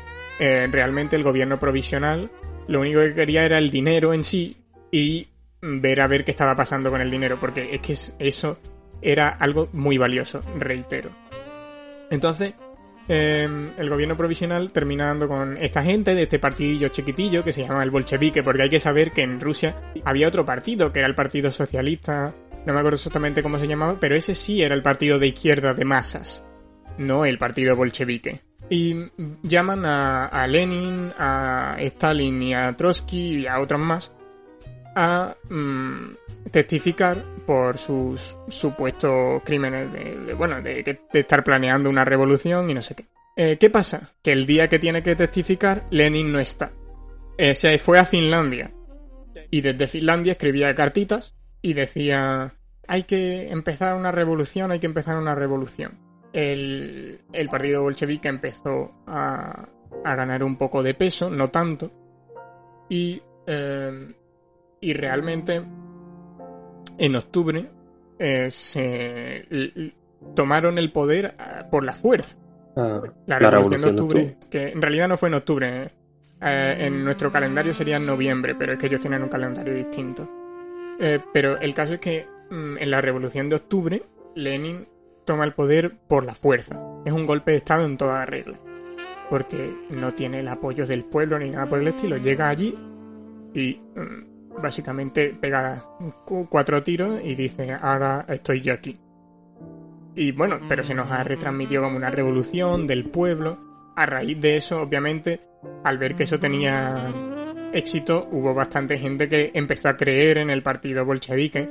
También hay que saber que en Rusia había mucha gente inculta, obviamente. Entonces, eh, los que a lo mejor an- antes apoyaban al Partido Socialista empiezan a apoyar al, Partido Bolchevique, pero realmente no tanta gente mm, apoya al Partido Bolchevique. Porque además rápidamente empiezan a restringir de nuevo esas libertades. Y mm, esto es solo para poner de, de manifiesto. pero Eh, ahora, espera. Esto es solo. eh, Esta anécdota. eh, Sí, a. Lenin le... No, decir que a Lenin le metieron en la cárcel, ¿no? A Lenin le. Sí, sí, pero eh, creo que fue. que no fue ese año. De todas formas, eso hay que. mm, Hay Ah, que a- eso no te lo puedo responder porque. No lo sé, la verdad. Eh, búscalo si quieres y ahora me dices. Eh, Vale. El caso es que. Esto es solo para, para. Bueno, si queréis saber la fuente, Eh, esto lo vi yo en una entrevista de Antonio Escotado, que es alguien que se ha documentado mucho este tema, un filósofo se podría decir de este país, de España, y que sabe mucho de, la Revolución Rusa. De todas formas podéis documentaros sin ningún problema. Esas cosas realmente hoy en día se saben. Lo que pasa es que hay mucha propaganda y mucha contrainformación, mucha censura, una vez más. Muchas, mm, estas, estos datos no se saben y, y, sin embargo hay mucha más claridad sobre qué pasó con Hitler, cómo llegó al poder, o incluso Mussolini, aunque nosotros no estemos tan tengamos esa información tan accesible, es verdad, porque nos pilla un poco lejos. Pero es que Stalin se debería poner más o menos al nivel. Bueno, Stalin en este caso no, en este caso es Lenin, pero esta revolución rusa, entre comillas, debería ponerse al mismo nivel que lo que hizo Hitler. Incluso si Hitler llegó gracias a, a los votos. Pero, en fin. Y Em, sobre ya más tarde, cuando en los tiempos de Stalin, cuando hizo... Eh, una cosa, Marco. Quiero puntualizar que hay una serie, no sé si la has visto, pero se llama Los últimos zares. Y bueno, trata sobre todo esto, eh, sobre eh, la familia Romanov y los últimos años antes de que se instaure esta revolución. Y nada, que está en Netflix y yo no la he visto, solo he visto un poco del primer capítulo y me parece un poco lento. A lo mejor la veo algún día y me da ese gusanillo, pero bueno, eh, desde aquí os recomendamos que Yo no la he visto, em, así que no lo recomiendo tampoco, o sea, no la he visto, pero el caso es que... No, pero parece que está chula, lo que pasa es que a mí me dio un poquito de pereza. Em, también quiero dejar claro que yo en este caso no estoy blanqueando para nada lo que, nunca mejor dicho, ¿no? De lo que hicieron los eh, los zares. Mm, lo que el régimen feudalista que tenían eh, era horrible. Lo que pasa es que no llegó a un nivel de inmoralidad mm, al que llegó la URSS de ninguna forma. A mí lo que me hubiera gustado es que el gobierno provisional se extendiera con una democratización más clara y más afianzada. Pero bueno, mm, no pasó. Eh, te confirmo lo que has dicho antes. Eh, Lenin sí estuvo en la cárcel, pero creo que es antes de eso, lo que tú dices. estuvo en Siberia un montón de tiempo. Pues el caso es que después, eh, bajo el régimen de Stalin, se produce la colectivización, que es eh, que todas las tierras, bueno, en realidad prácticamente todo en Rusia. Bueno, ya, ya se había, ya se había intentado la colectivización con Lenin, pero Lenin se dio cuenta de que no funcionaba y por eso eh, puso en marcha la nueva política económica, NEP. Pero Stalin, se, cuando llegó al poder, se empeñó en hacer esta colectivización y se empeñó en, a pesar de que no funcionaba y de que estaba haciendo que los campesinos, al no tener control sobre sus tierras, mm, murieran, bueno, no solo los campesinos, todo el mundo, ese sistema no funcionaba. Y estos son hechos, no es nada politizado. Simplemente no funcionó ese sistema. Y eh, Stalin lo que se dedicó es a censurar eso, es decir, ningún otro país sabía exactamente lo que estaba pasando en Rusia, y a obligar a todo el mundo a creer su versión. Tenía una influencia, o sea, él no solo era la autoridad política, era también la autoridad moral y la autoridad militar, aunque en este caso no es tampoco muy, muy relevante, pero el caso es que tenía toda la fuerza de su... tenía todo el poder en su puño. Y, y de hecho lo, lo, usó sin ninguna piedad. Los bolcheviques son conocidos por, por pensar que el terror es un arma política que se debe usar si la tienes a mano. Si tú puedes aterrorizar a, a tu población, hazlo, porque así harán lo, lo que les conviene. ¿Y qué es lo que les conviene? Lo que tú digas. ¿Y qué es lo que tú dices? Lo que te conviene a ti en realidad. ¿Qué querías decir, Ale? No, nada, que completamente lo que tú dices. O sea, aquí vemos de nuevo que la censura es un arma clave. Y si al final limitas todo el flujo de información que le llega a los ciudadanos, no saben lo que hay fuera. No saben si de verdad están en, en algo tan malo, porque partimos de que la revolución rusa, en un principio, parecía que funcionaba, y teniendo en cuenta lo que había antes, lo que había antes era también horrible. Entonces, al principio todos estamos, bueno, todo el mundo estaba en la ola, en la cresta de la ola y estaba aprovechando y con los derechos, todo el mundo es igual. Ahora, todos juntos, toda una comunidad, pero poco a poco eso se iba oscureciendo y no era lo Vale, que de todas formas, ellos intentaban decir de desde el principio. en el tema de los derechos y todo eso, eh, eso también se ha blanqueado. Es verdad que la gente estaba expectante a ver qué pasaba, porque también estaban acostumbrados a tener un, un régimen. Y además, también los bolcheviques mintieron prácticamente sobre todo lo que iban a hacer. No, no expusieron, una vez más censuraron lo que iban a hacer. No expusieron lo que ellos pretendían eh, llevar a cabo sino que dijeron, mirad, este gobierno provisional era una mierda, os estaba llevando a la ruina, no sé qué, nosotros lo vamos a hacer mejor. Pero sabían que había algunas cosas que eran intocables al principio, porque la censura, como hemos visto, no solo la censura, quiero decir, el poder no lo puedes coger todo de un golpe, por muy agonía que sea. Entonces, mm, por ejemplo, el zar dijeron que iba a quedarse vivo y que iba a ser y que iba a estar ahí como una figura al final lo terminaron matando en un sótano junto a su familia. Además que ya se sabía que los bolcheviques eran antizaristas, pero eh, el caso es que ellos dicen que van a hacer unas cosas y esto suele pasar con el populismo. El populismo es eso, es decir, es prometerte el oro y el moro, nunca mejor dicho, y esperar la- el pueblo que espera que tú consigas eso, pero nunca explicas cómo lo vas a hacer y en ningún caso le- les dices cuáles son tus objetivos reales.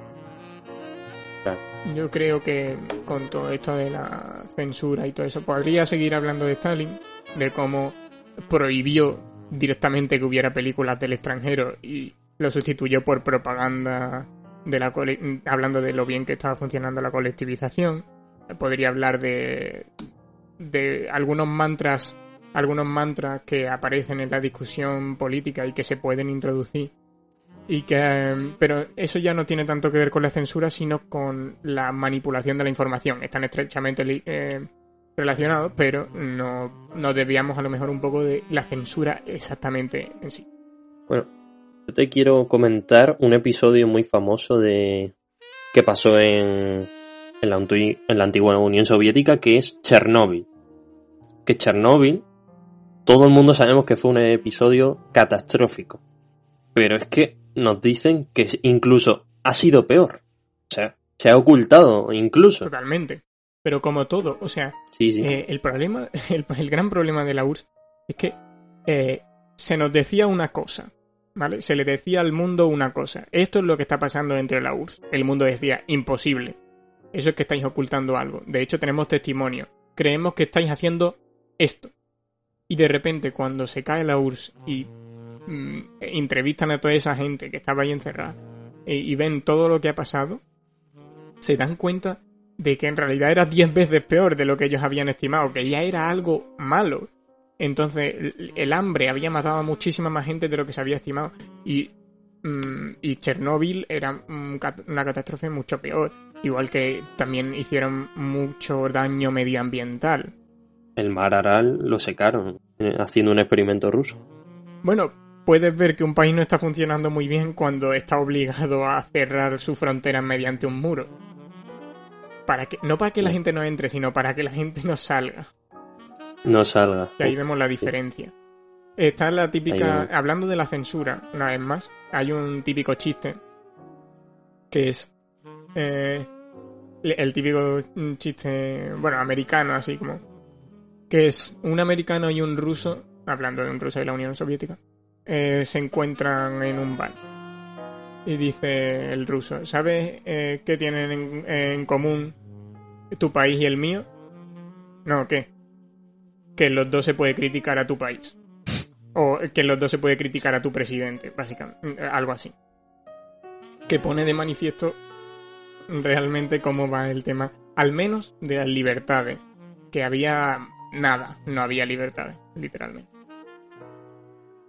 Pues yo quiero hilar ahora lo que has hecho tú eh, de las ideas que se tenía en la Unión Soviética con la actual Venezuela.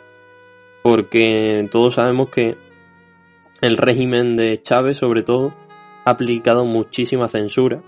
Y según los datos que tengo aquí, o sea, según la ONG Reporteros Sin Fronteras, Venezuela se encuentra en el, en el top 137 de 180 países de países que más censura aplica. Y bueno, tenemos que saber que Chávez se cargó más de 60 medios de comunicación eh, durante su mandato. O sea que impresionante. Chávez es otro golpista. Lo siento mm, si Sí. hay gente que no está para nada de acuerdo con esto, pero es que son hechos. Vale, vale, Él hizo un golpe de Estado. vale, Este, este sí que se fue a la cárcel y luego Sí, sí. Este, de hecho, formaba Sí, parte de una banda confundí. criminal que todos los demás eh, los ejecutaron o no sé qué hicieron con ellos. En fin, los deshabilitaron de alguna forma, una banda militar. Y él, a él fue el único que lo dejaron libre porque pensaban que no era una amenaza. Eh, pero mm, porque pensaban bueno. que eran demasiado mm, eh, ingenuo, estúpido, en fin, llámalo X. Sí. Y bueno, decir que. Bueno, eh, hilándolo también con Stalin, con Lenin, grandes dictadores, yo creo que la diferencia es que, bueno, sí, Chávez también era una persona muy inteligente y que sabía hacerlo muy bien, pero hoy en día tenemos a Maduro, que Maduro es que yo no, es que no sé cómo calificarlo, porque es una persona completamente inválida para el puesto en el que está. Porque si bien podemos argumentar que Chávez es una persona dentro de su maldad, que sabía lo que estaba haciendo con mucha conciencia, pero es que Maduro es aún más inepto.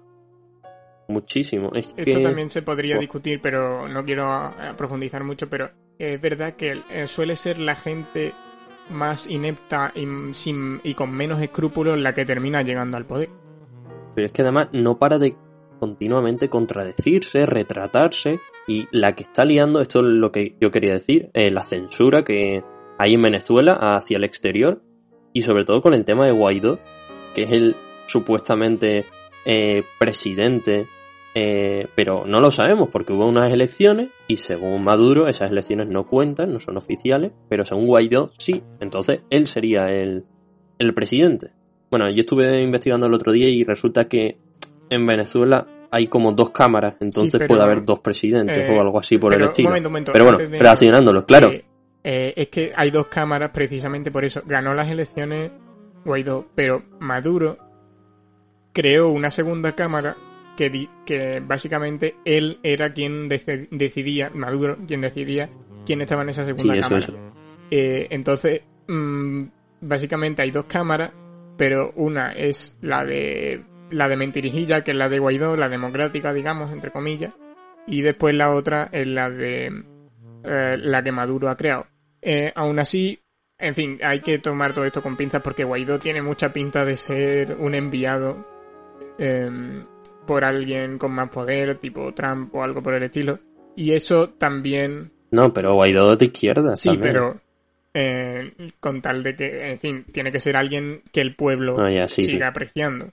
Eh, yo, Estados Unidos ha tenido esta política del big stick famosa, que significa palo grande, que literalmente significa que si no, si los latinoamericanos no hacen lo que tú dices, cogen un palo grande y, le- y les azotas con él, eh, literalmente es eso. Pues se llama doctrina big, big stick y es una doctrina que me parece mu- con- que tiene mucho vicio y también tiene relación con el poder. Y, y se ha censurado también esto mucho por parte de Estados Unidos porque tampoco hay que blanquear la imagen de estos países. O sea, yo digo que la Unión Soviética fue horrible, pero Estados Unidos ha hecho muchas cosas mm, ilegítimas. La CIA. La CIA se ha encargado de censurar durante muchos años un montón de cosas. Y lo sigue haciendo a día de hoy. Y, España también pagó los platos rotos por culpa de eso. 11S. Pero bueno, eh, volviendo con, con lo que decía, eh, claro, con la existente censura que hay en Venezuela, muy complicado saber si esas elecciones eh, realmente son verdaderas, si no, si aquí ahí está uno haciendo una cosa, porque claro, el régimen de Maduro puede en todo momento restringir la información que sale al exterior, restringir la información que sale a la prensa nacional, inclusive, y tienen todo el poder. Comentemos también, ¿por qué no? Eh, el tema del coronavirus, que es lo que está más candente hoy en día, eh, y China. Ya está prácticamente... China Uf. es un país bastante horrible, porque reúne lo peor, están progresando, pero es un país que me parece difícilmente aceptable, en fin, eh, moralmente, quiero decir. Porque tiene, controlan a sus ciudadanos como ningún otro país lo hace, los tienen numerados y, tienen cámaras por todos lados que reconocen sus caras, ellos tienen que pagar en el supermercado con sus caras y bueno, hay un, todo un sistema de puntos un poco enfermizo mmm, en el que no quiero entrar, que están testeando ahora mismo y mmm, el caso es que China prácticamente eh, se tiene claro ahora mismo que ha falseado los números. Eh, ahora mismo se está erigiendo para mucha gente y es sorprendente el número de gente que, que se está sumando a esta creencia. Para mucha gente se está erigiendo como gran salvadora del, del virus, eh, que ha sido un régimen que por ser tan totalitario, pues ha tenido mayores facilidades a la hora de restringir que la gente eh, se quede en sus casas, etcétera, etcétera, y por eso ha tenido esos grandes resultados que predica, a pesar de ser el país con más población o más, eh, sí, más población del mundo, ¿no? Si no me equivoco. Sí, por delante de India. Eso es prácticamente seguro que es mentira. Los datos que están dando es totalmente imposible que un país tenga esa, esa no, no puede ser que tengan menos casos que España. Y avanzan a un ritmo muy lento. Y, y sobre todo las muertes. O sea, un, una cifra bajísima, creo que eran... 3.000 y pico. 3.000, eso. A día de hoy, que no sé cómo se habrán quedado al final de la pandemia, pero mm, el caso es que China está falseando los datos y está usando todo, toda esa censura, una vez más, de lo que está pasando dentro del país para erigirse como potencia y quiere salir beneficiada de esta crisis en el sentido de mirar a Donald Trump, que no está haciendo bien las cosas, y nosotros hemos sido los primeros en tomar medidas, las hemos tomado mejor. Y, hay gente que realmente está volviendo a engancharse al relato de China, de controlar, de eso, de restringir libertades por un mayor, una mayor seguridad. La mano dura. Yo creo que, bueno, esto, esto igual es un poco difícil en Europa, pero a lo mejor empezamos a cuestionar más las libertades Por supuesto. con el, con el fin de tener una mejor vida, aunque sea económica o por nuestro bien. Pero perder Las crisis de esta magnitud siempre conllevan cambios. Y yo, bueno, eh, esto habría que, mm, eh, que cortarlo porque nos estamos yendo un poco, pero simplemente digo que me Sí. está pareciendo que el panorama se va pareciendo demasiado a los años 30 de Europa. Y lo que viene después de los años 30 de Europa Sí, no le gusta a nadie. verdad. Está... Hay un símil bastante parecido. E incluso podemos estar viviendo el crack del 29, ¿no? Sí, eh, desde luego se- hay datos, se han roto datos y estadísticas que no se daban desde entonces, así que quién sabe. Eh, bueno, yo quería comentar un poco, eh, no sé si querrías hablar un poco de lo que ha pasado en la actualidad con WhatsApp y todo eso, pero antes de nada quiero comentar a, a Wikileaks. Sabes que Sí, sí, sé perfectamente. Eso es un buen, una buena aportación. Pues nada, básicamente Wikileaks es una organización mediática a nivel internacional, sin ánimo de lucro, que se encarga de publicar en su web eh, informe anónimo, porque ahí no se sabe quién trabaja en ello, eh, todos aquellos documentos que, el que los gobiernos internacionales han ocultado. Y bueno, de alguna forma se la principal página o organización que filtra todo lo que ocurre a, a escala mundial en nivel político. de hecho, muchos de esos gobiernos los tienen en busca y captura y tienen que refugiarse en, en embajadas, que es algo que llama mucho la atención. sí, porque es que han, han filtrado una cantidad de información de la CIA, por ejemplo. ¿Tú sabes lo peligroso que es eso? O sea, es muy peligroso, pero bueno, lo llevan haciendo y lo siguen haciendo durante muchos años. Y digamos que es uno de los mecanismos que se ha liberado de esta, de esta censura y está luchando contra esta, contra esta censura. A mí me gustaría mencionar, ya, ya sí lo enlazo con, con nuestros temas habituales que son las películas, me gustaría recomendar mucho una película que es eh, Snowden, que habla de Edward Snowden, que era un, un consultor eh, tecnológico eh, estadounidense que, que trabajó para la CIA y vio todo lo que pasaba ahí dentro.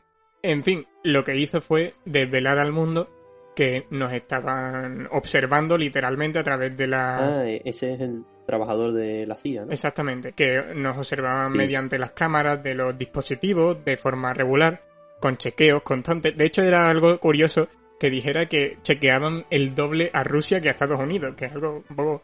Eh, hablo, hablo del siglo XXI, obviamente. Estamos hablando de, de cosas que seguramente a día de hoy sigan haciendo, aunque Obama dijo que dejarían de hacerlo.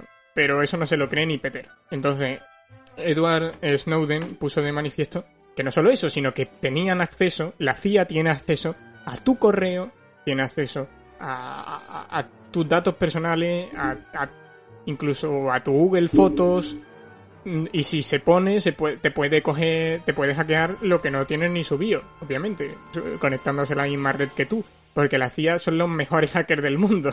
Sí. Entonces, eh, se veían cosas muy curiosas en la película que no me voy a, no voy a ponerme a, describir ahora, pero que sería muy interesante que fuerais a, mirarlo. Sí, es que Wikileaks ha filtrado más de 900.000 documentos de la guerra de Afganistán, más de 400.000 documentos de la guerra de Irak, un montón de documentos de Al Qaeda, o sea, para que veáis que también hay organizaciones que se oponen a esta censura. Eso también deberíamos comentarlo en el otro bloque, eh, como una forma más de oponerse a la censura. Pero eso, eh, vuelvo a recordar el nombre de la película, Snowden, eh, como Nieve Den en inglés. Y bueno, ¿algo más que comentar o vamos cerrando el bloque? Vamos a cerrar, creo que ha quedado bastante bien. Pues, fin del bloque 3.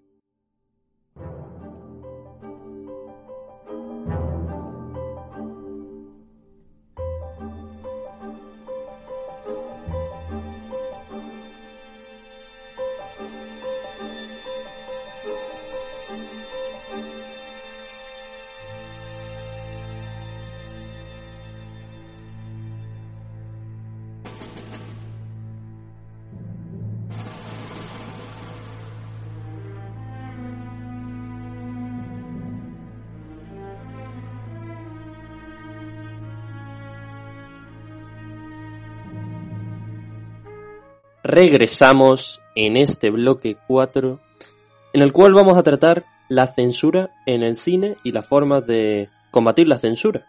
Y bueno, ya sabéis que a nosotros siempre nos atrae mucho el cine, eh, tenemos dos podcasts sobre películas, además de uno de sobre una campaña de rol. Y bueno, tenéis que saber que el mundo del entretenimiento también ha sido sacudido en un sinfín de ocasiones por la censura. Aquí no se salva nadie. Se ha aplicado durante mucho tiempo en todos los países, pero vamos a centrarnos particularmente en España, concretamente durante la dictadura franquista. La Junta Superior de Censura Cinematográfica se encargaba de modificar o prohibir los filmes que no cumplían con los preceptos exigidos. A toda película se le aplicaba el doblaje, una práctica obligatoria desde 1941, y que fue el arma más poderosa de la censura franquista, ya que permitía ejercer un control absoluto sobre los diálogos, los sonidos e incluso la música. La Junta de Censura la integraban representantes del Departamento de Propaganda, del Ejército y en especial de la Iglesia. Los delegados eclesiásticos tenían la última palabra en cuestiones de moralidad, pudiendo vetar cualquier película aprobada por los demás miembros de la Junta. Esto quiere decir que si un eclesiástico de alguna forma quería censurar una película, tenía todo el poder para hacerlo. Todo lo relacionado con la patria, la religión y la familia era intocable. En la lista negra se encontraban películas protagonizadas por 29 estrellas de Hollywood como Charlie Chaplin, eh, Bette Davis o Joan Crawford. En esta lista, encontramos películas como Psicosis, Mogambo, El Drácula, El Gran Dictador, precisamente de Charlie Chaplin. No obstante, en España tenemos que decir que en los años 60 y a finales de la dictadura, en los años 70, hubo un aperturismo mucho mayor y esto se vio reflejado en películas como las del cineasta Manuel Fraga, en cuyas películas ya podíamos ver eh, incluso mujeres vistiendo bikinis y demás. O sea que ya la censura no era tan grave. Vale, pues este es el pasado oscuro de nuestro país, que por desgracia existió, pero que es bastante curioso ver cómo, cómo se usaba el doblaje para censurar las películas, algo por lo que hoy en día pues tenemos bastante reputación en aquella época era más bien un, un artilugio eh, de propaganda, para que veáis que eh, no es cuestión de URSS o de fascismo, en fin, no es cuestión de ideología, es cuestión del poder. Entonces, Ale, ¿tienes algo más que decir o puedo hablar eh, de la actualidad? ¿Puedo pasarme a Hollywood actual? Claro, podemos pasar ese tema. Empieza.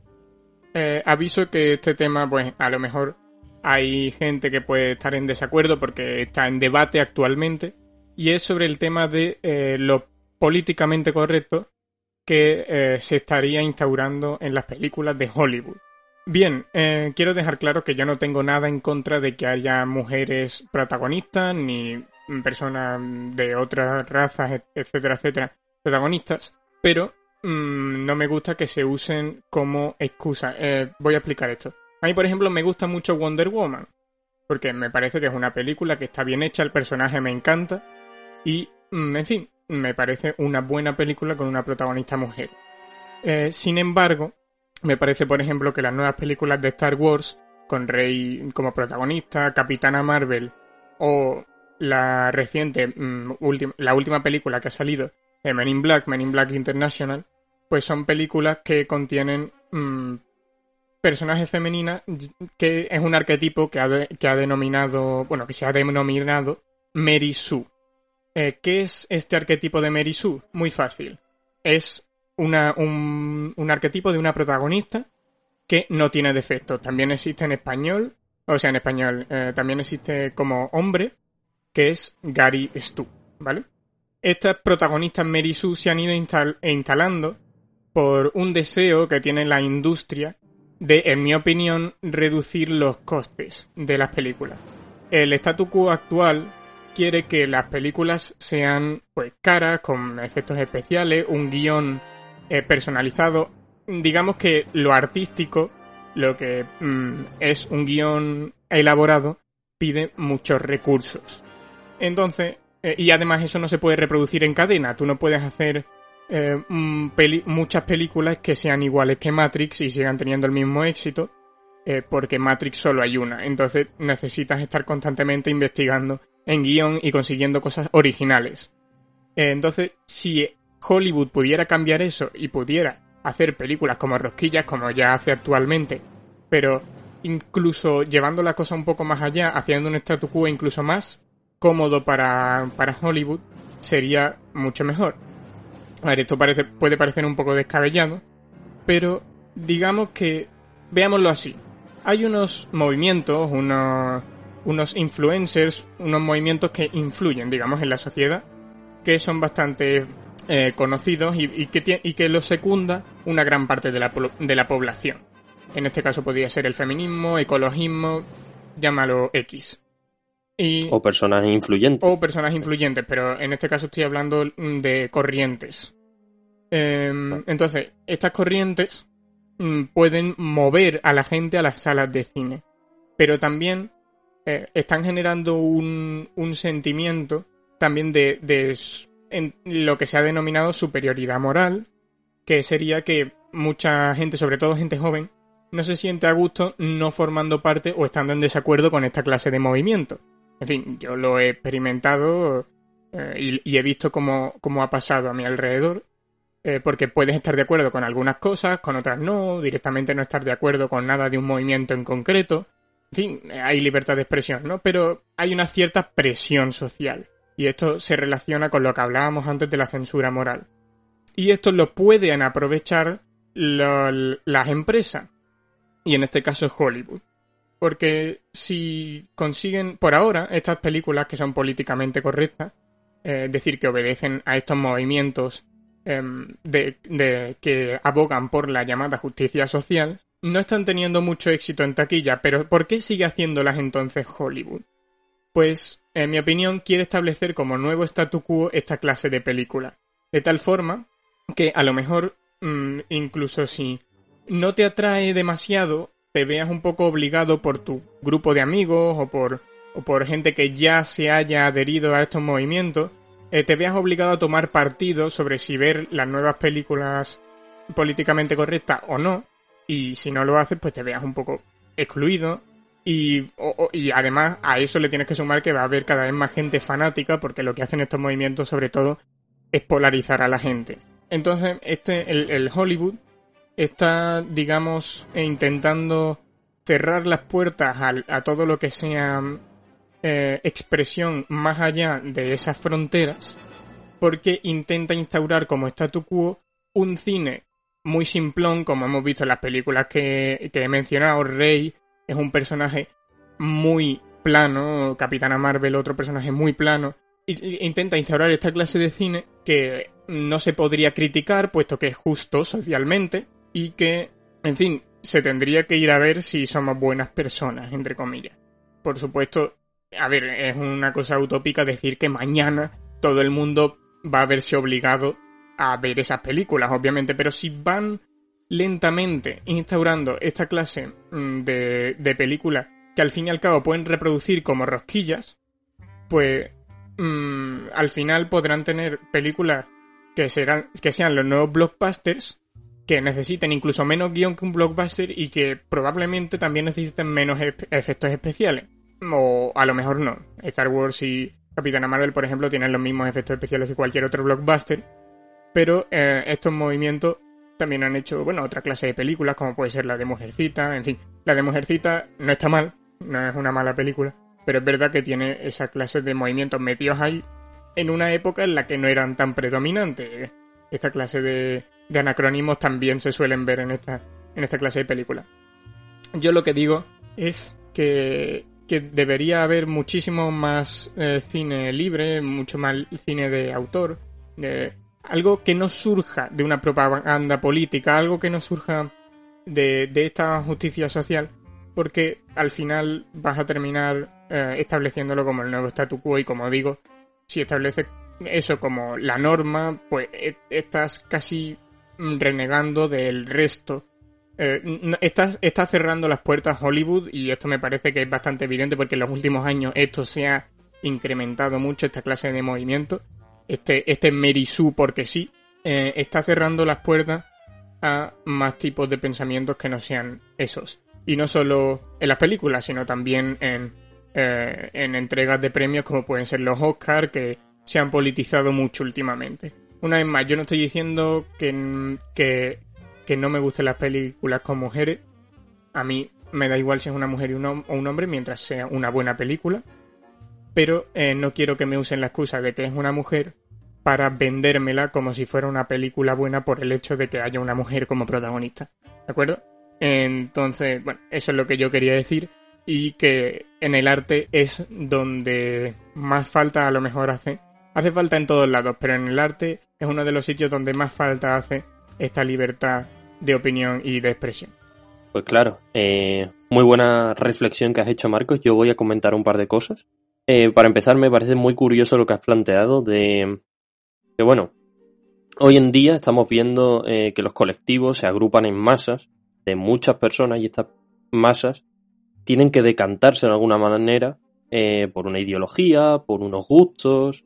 Y claro, mm, cuando estás en un colectivo de este tipo, hay veces que no te sientes representado, porque es muy difícil que un colectivo represente a todos sus integrantes. Y claro, mm, si una película le gusta, por ejemplo, a tus amigos y tú estás en el colectivo de jóvenes, a lo mejor a ti no te atrae mucho, pero bueno, lo están viendo los jóvenes o lo están viendo los de los de tu barrio, los de tu edad. Vamos a verla. Si les gusta a los jóvenes, a mí me va a gustar también, ¿no? Y al final, eh, eso de poner una etiqueta a las películas, yo creo que le funciona muy bien. Porque una película que en un principio a lo mejor no iba a sobresalir, si la enfocas a un público potencial, que además se agrupa en masa, que va al cine en grupo pues puedes sacar mucho más provecho de una película que a lo mejor no era tan buena, como tú decías con estas películas. Y, de hecho polariza, eh, bueno, eh, si de hecho polarizas la, la, película o el mensaje de la película lo dejas muy claro ya desde antes de que se estrene, puedes generar titulares directamente. La nueva película Xista. Claro, es que hoy en día que están en auge muchísimas ideologías pues si además está en el mundo de, del cine, puede verse mucho más potenciado. Y, no solo eso, es que con hoy en día, con el marketing que hay, con toda la publicidad que hay, es que es muy fácil que llegue a ti. Con que veas el tráiler, a lo mejor te puede enganchar. Y además no solo eso, es que los personajes que hemos que encontramos en estas películas, como tú has dicho, muchas veces son muy planos y son muy fáciles de elaborar.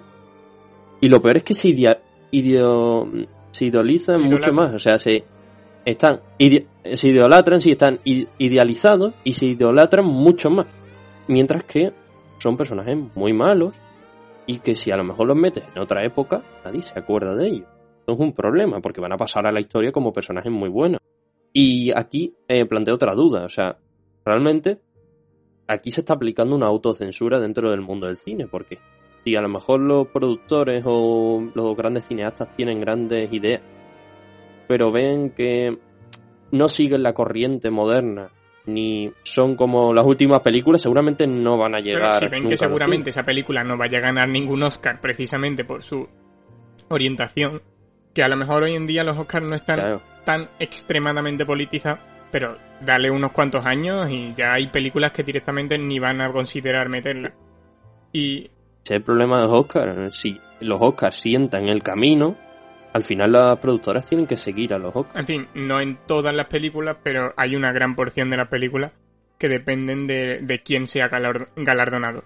Y también es, es, verdad lo que tú decías de que, claro, el cine influye a la gente, entonces por eso decía yo que el cine intenta establecer su propio, su propio statu quo influyendo a la gente a que, a que piensen como ellos. Y entonces se puede generar ahí como una especie de monopolio de ideas dentro del negocio del cine que no puede ser bueno en absoluto. Además, este, esta es la censura que yo digo que hay dentro del eh, la autocensura ¿no? que hemos mencionado dentro del negocio del cine, pero es que posteriormente al hegemonizarse esta clase de movimientos como eh, la verdad, ¿no? Porque esto pasa cuando un movimiento consigue muchísimo apoyo, eh, por parte de los medios y también socialmente, eh, empieza a instaurarse como una especie de verdad.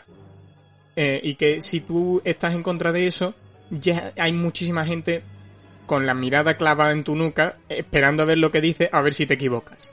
Entonces, eso es una censura moral que se aplica después. Si tú criticas esa película, ya estás siendo anti-Xista.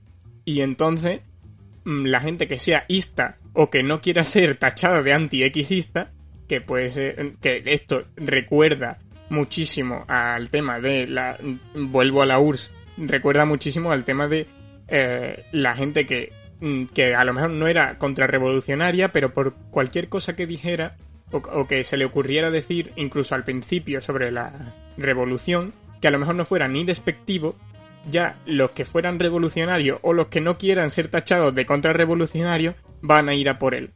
Eh, entonces, esta clase de formas de actuar tan dictatoriales y radicales. radicales, esa es la palabra que estaba buscando, no pueden ser buenas para una sociedad libre, justa y sin censura.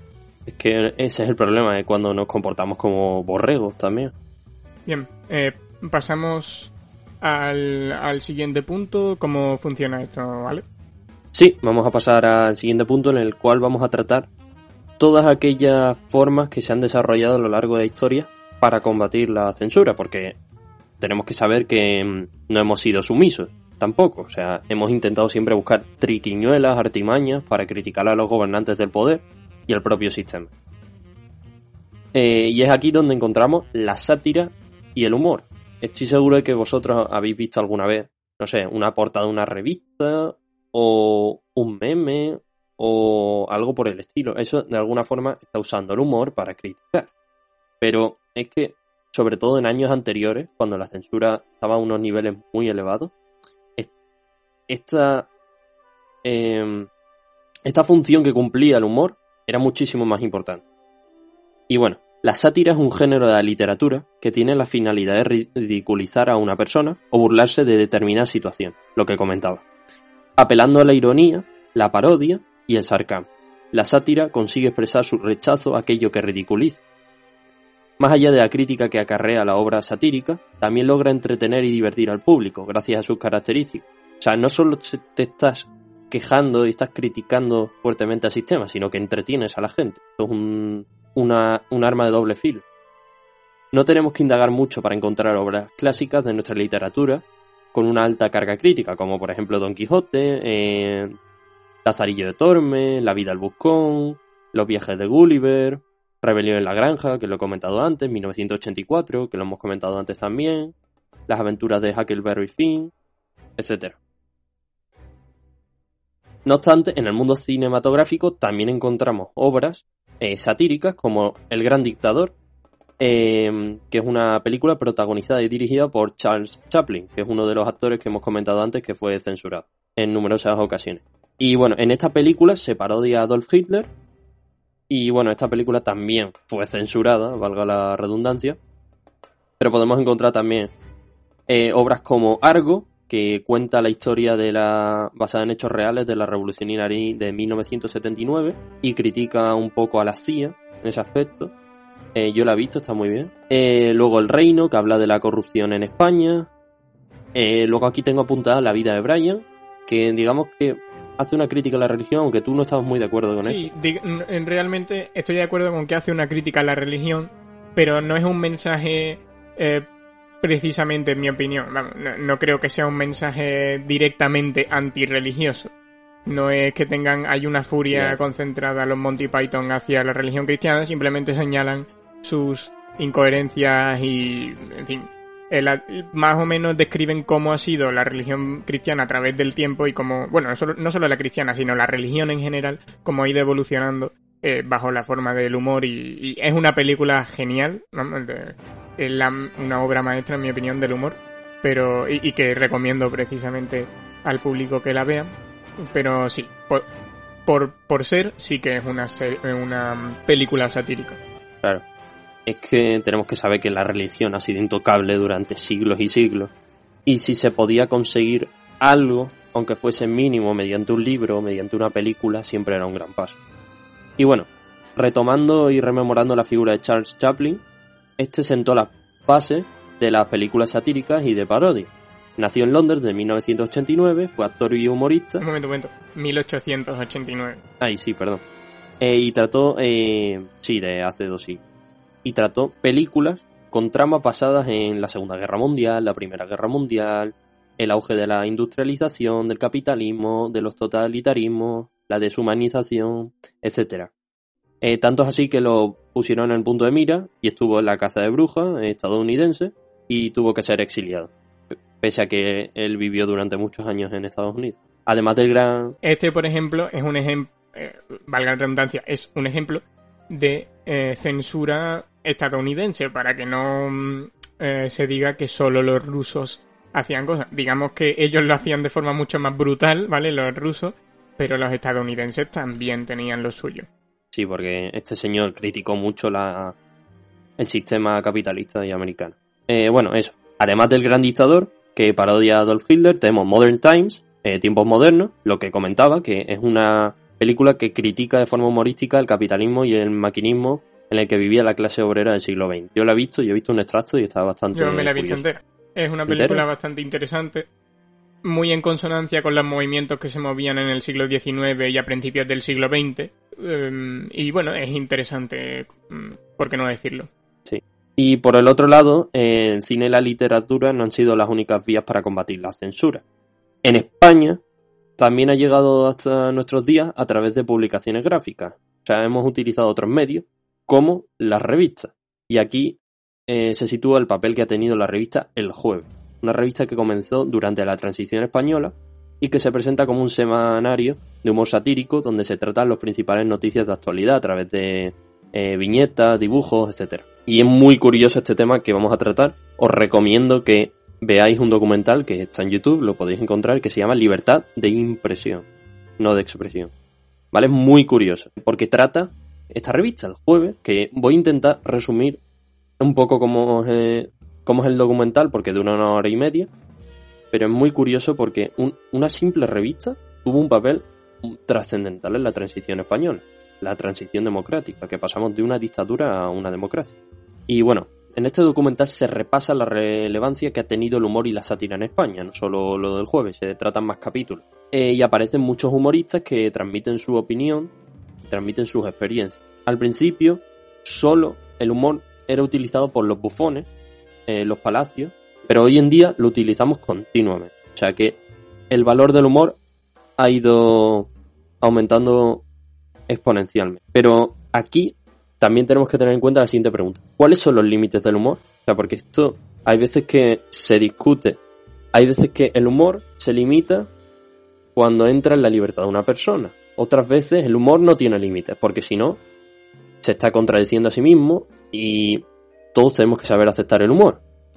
Pero otras veces, cuando me hacen una broma, a mí no me hace gracia, entonces el humor no está bien. Y esto hay que saber analizarlo bien. ¿Tú qué piensas, Marco? Es un tema complicado, como no, pero mm, para mí no hay más respuesta que la de que el límite lo pone cada uno.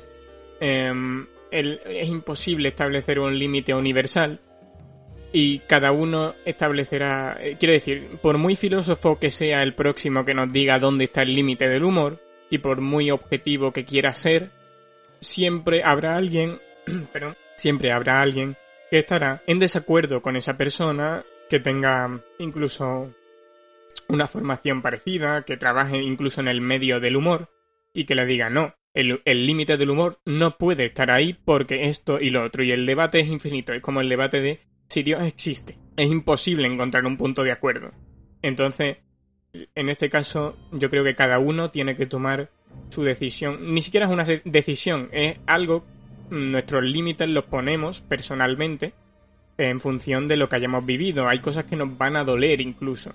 Pero a otras personas les puede hacer gracia y yo creo que es totalmente legítimo. Bueno, pues continuando, continuando con lo que decía, realmente el humor hoy en día lo marcan los factores socioculturales y mercantilistas.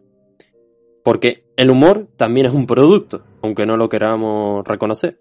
Y no es lo mismo hacer una broma sobre el ébola sobre el coronavirus estos días, o que hacer una broma sobre la meningitis, o sobre una enfermedad que mm, se da en el tercer mundo. Hay que tener en cuenta cómo afecta ese, esa broma a la sociedad y a la cultura.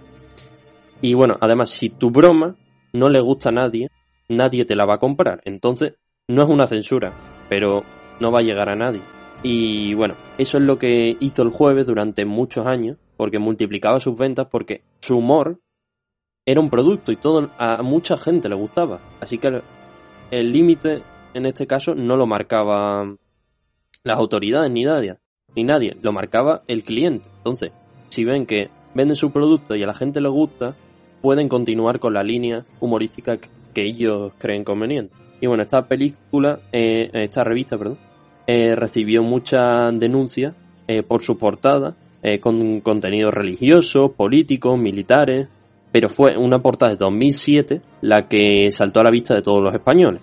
Una portada en la cual se encontraba el presidente, bueno, el rey, perdón, el rey Felipe VI, en ese momento aún era el príncipe, en el que a raíz de una ley que había implementado el gobierno de Zapatero, en el cual eh, a cada niño que nacía en España, a su familia, se le daban 2.500 euros. ¿vale? Eh, para incentivar la natalidad y todo, todo eso. Pues en la portada salía una caricatura del rey con la reina, eh, Leticia, en el que sugiere que está trabajando por fin y mientras están haciendo el coito, básicamente. Y bueno, esto rápidamente fue censurado, se quitó de todos los periódicos, pero bueno, a la gente le gustó mucho. Y, y hoy en día si te metes en mil anuncios y buscas esa revista, se vende por un pastizal, se vende por 50 pavos y a lo mejor costaba un euro. A partir de aquí pasaron por muchos juicios, la revista fue retirada de todos los kioscos y demás, pero bueno, digamos que la revista tuvo un papel muy importante porque la monarquía ya no era un tabú y estaba constantemente bajo el punto de mira, y hoy en día lo sigue siendo. Eh, luego se comenta que muchos medios de comunicación no se atreven a cuestionar al rey porque los máximos directivos eh, tienen grandes relaciones con el rey. Esto pasa mucho en las corporativas. A lo mejor el máximo mandatario pues tiene una fábrica y vino el rey para inaugurar y tiene una foto. Pues no quiere que haya ningún tipo de crítica al rey. Entonces, desde el propio medio se autocensura. Volvemos a tratar aquí el tema de autocensura. Sin embargo, el jueves ha intentado diversificar en ese aspecto y salirse de la línea eh, que marcaban los medios de comunicación hasta que se autocensuró. Y aquí es cuando muchísimos dibujantes y muchísimos ilustradores que había en la revista dimitieron y se fueron. Hoy en día el jueves no tiene una importancia tan grande como la tuvo la transición, pero bueno, sigue vigente y puede seguir comprando la revista. Y el humor es bienvenido hasta, hasta que nos afecte. Eso es lo que parece ser que le pasó al jueves, porque digamos que el rey o la iglesia en esos casos se ha sentido eh, agredido, insultado y por eso eh, han acudido a los tribunales para que no afecte a su imagen y por eso hoy en día aún sigue la censura, sobre todo en el, mundo artístico. Y aquí vemos de nuevo lo que ya comentábamos, que era que todo revolucionario termina en algún momento lanzándose a formar parte del sistema. Porque siempre en algún momento o te terminas quemando y dejas de ser revolucionario o consigues más o menos lo que querías, pasa tu, tu, legado, pasa a otra persona que no tiene los mismos objetivos que tú, o, o, simplemente tú mismo cambias y ya cambias de objetivo. Y la revolución siempre termina en formar un statu quo nuevo, a veces tomando el poder por la fuerza y otras veces simplemente adhiriéndose al poder como una fuerza más. Eso es. De hecho, hoy en día, para retomar lo que estaba comentando, pensamos que el franquismo no está presente.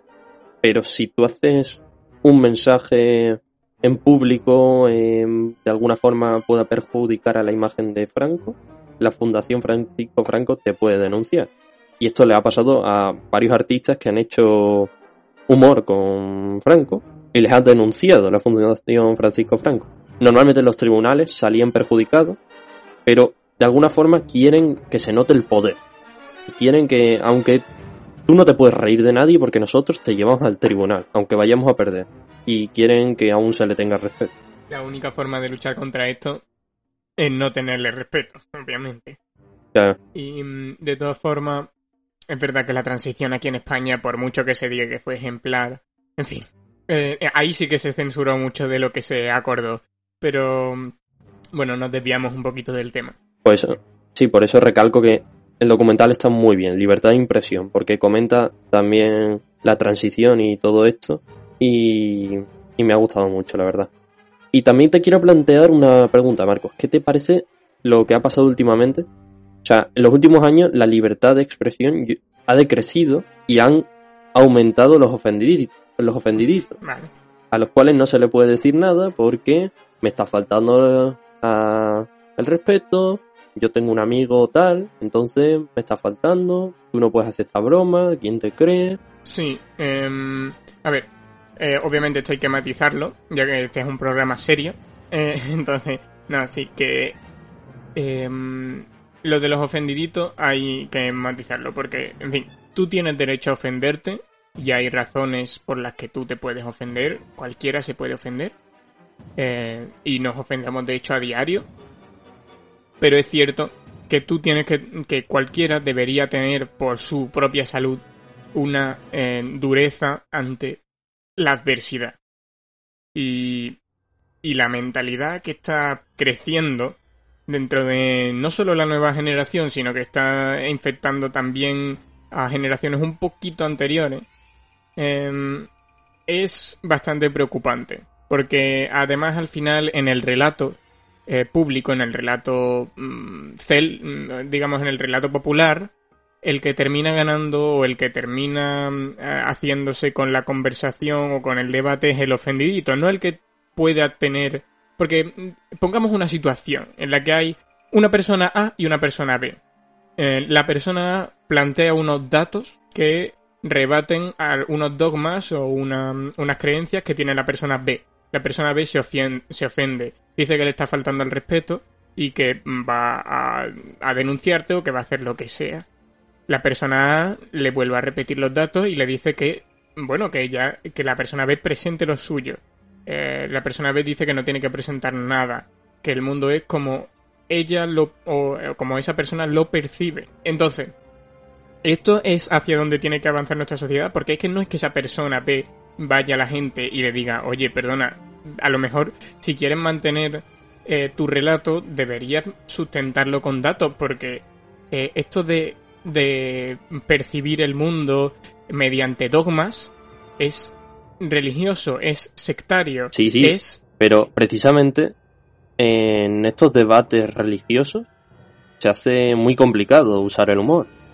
Porque a mínimas de cambio dicen, ya me estás faltando al respeto, yo no, yo no te obligado en ningún caso a pensar así, eh, cada uno que tenga sus creencias, y es muy complicado tener un debate con una persona que sea completamente ajena al pensamiento religioso y una persona muy metida dentro de, porque va a haber continuamente choques y van a saltar chispas, básicamente. El, el pensamiento mm, religioso o dogmático, porque no tiene que haber una religión de por medio, como ya comentamos con la censura religiosa, hay movimientos populares, en mi opinión, que se comportan como eh, una religión, como lo ha hecho la religión eh, desde siempre.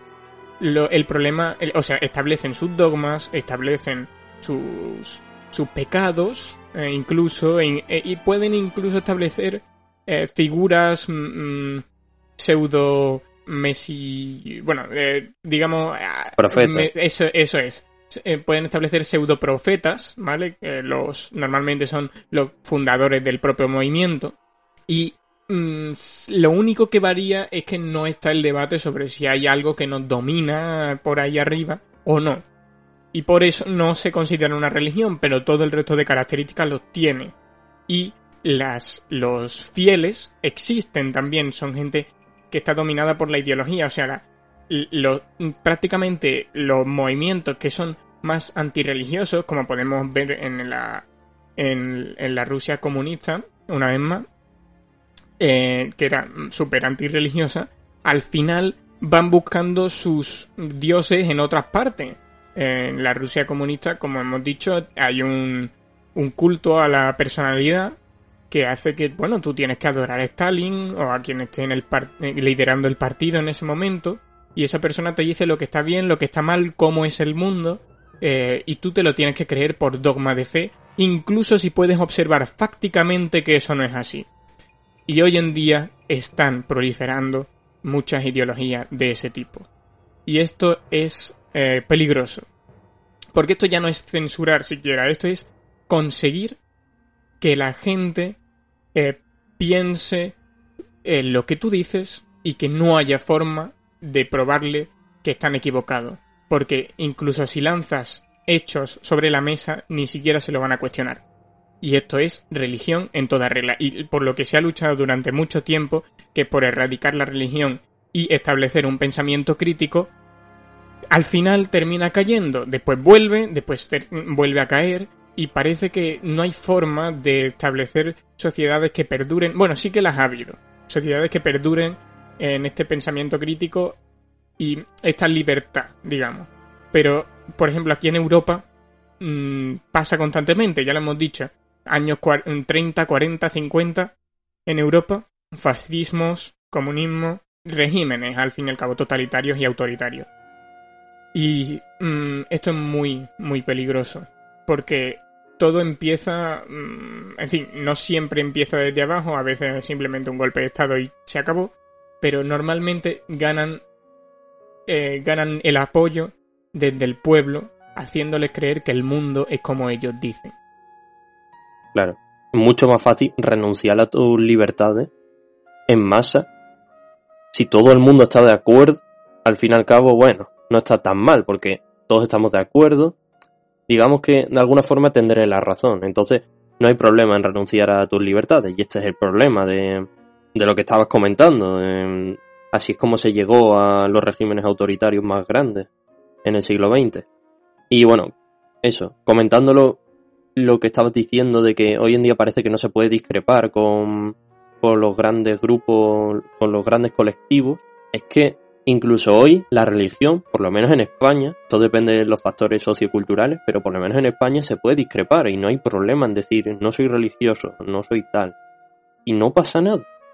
Pero es que hay otros movimientos, otros grupos que son peor que la religión hoy en día. Y la religión tiene una, una trayectoria de siglos y siglos. Hoy en día si dices no soy religioso, no pasa nada, pero si dices no soy tal no soy ecologista, no soy tal. Ahí ya te ponen la etiqueta de eh, atrasado, etiqueta de mm, una persona desigualitaria y que de, fascista eh, de todo. Vale, aún así, el ecologismo, sé que lo ponemos para poner un, un movimiento lo más neutral, neutral posible, pero a Sí. lo mejor no es el mejor ejemplo porque el ecologismo realmente sí que parte de una buena intención. Ahora, a lo mejor se equivocan Sí, pero- en, en algunas cosas o son muy alarmistas en otras, no... sí, pero te dicen también lo típico de no eres solidario. Sí, No eres solidario porque tú no vas a vivir, pero nosotros sí. El juicio moral siempre está ahí y, en fin, todo lo típico.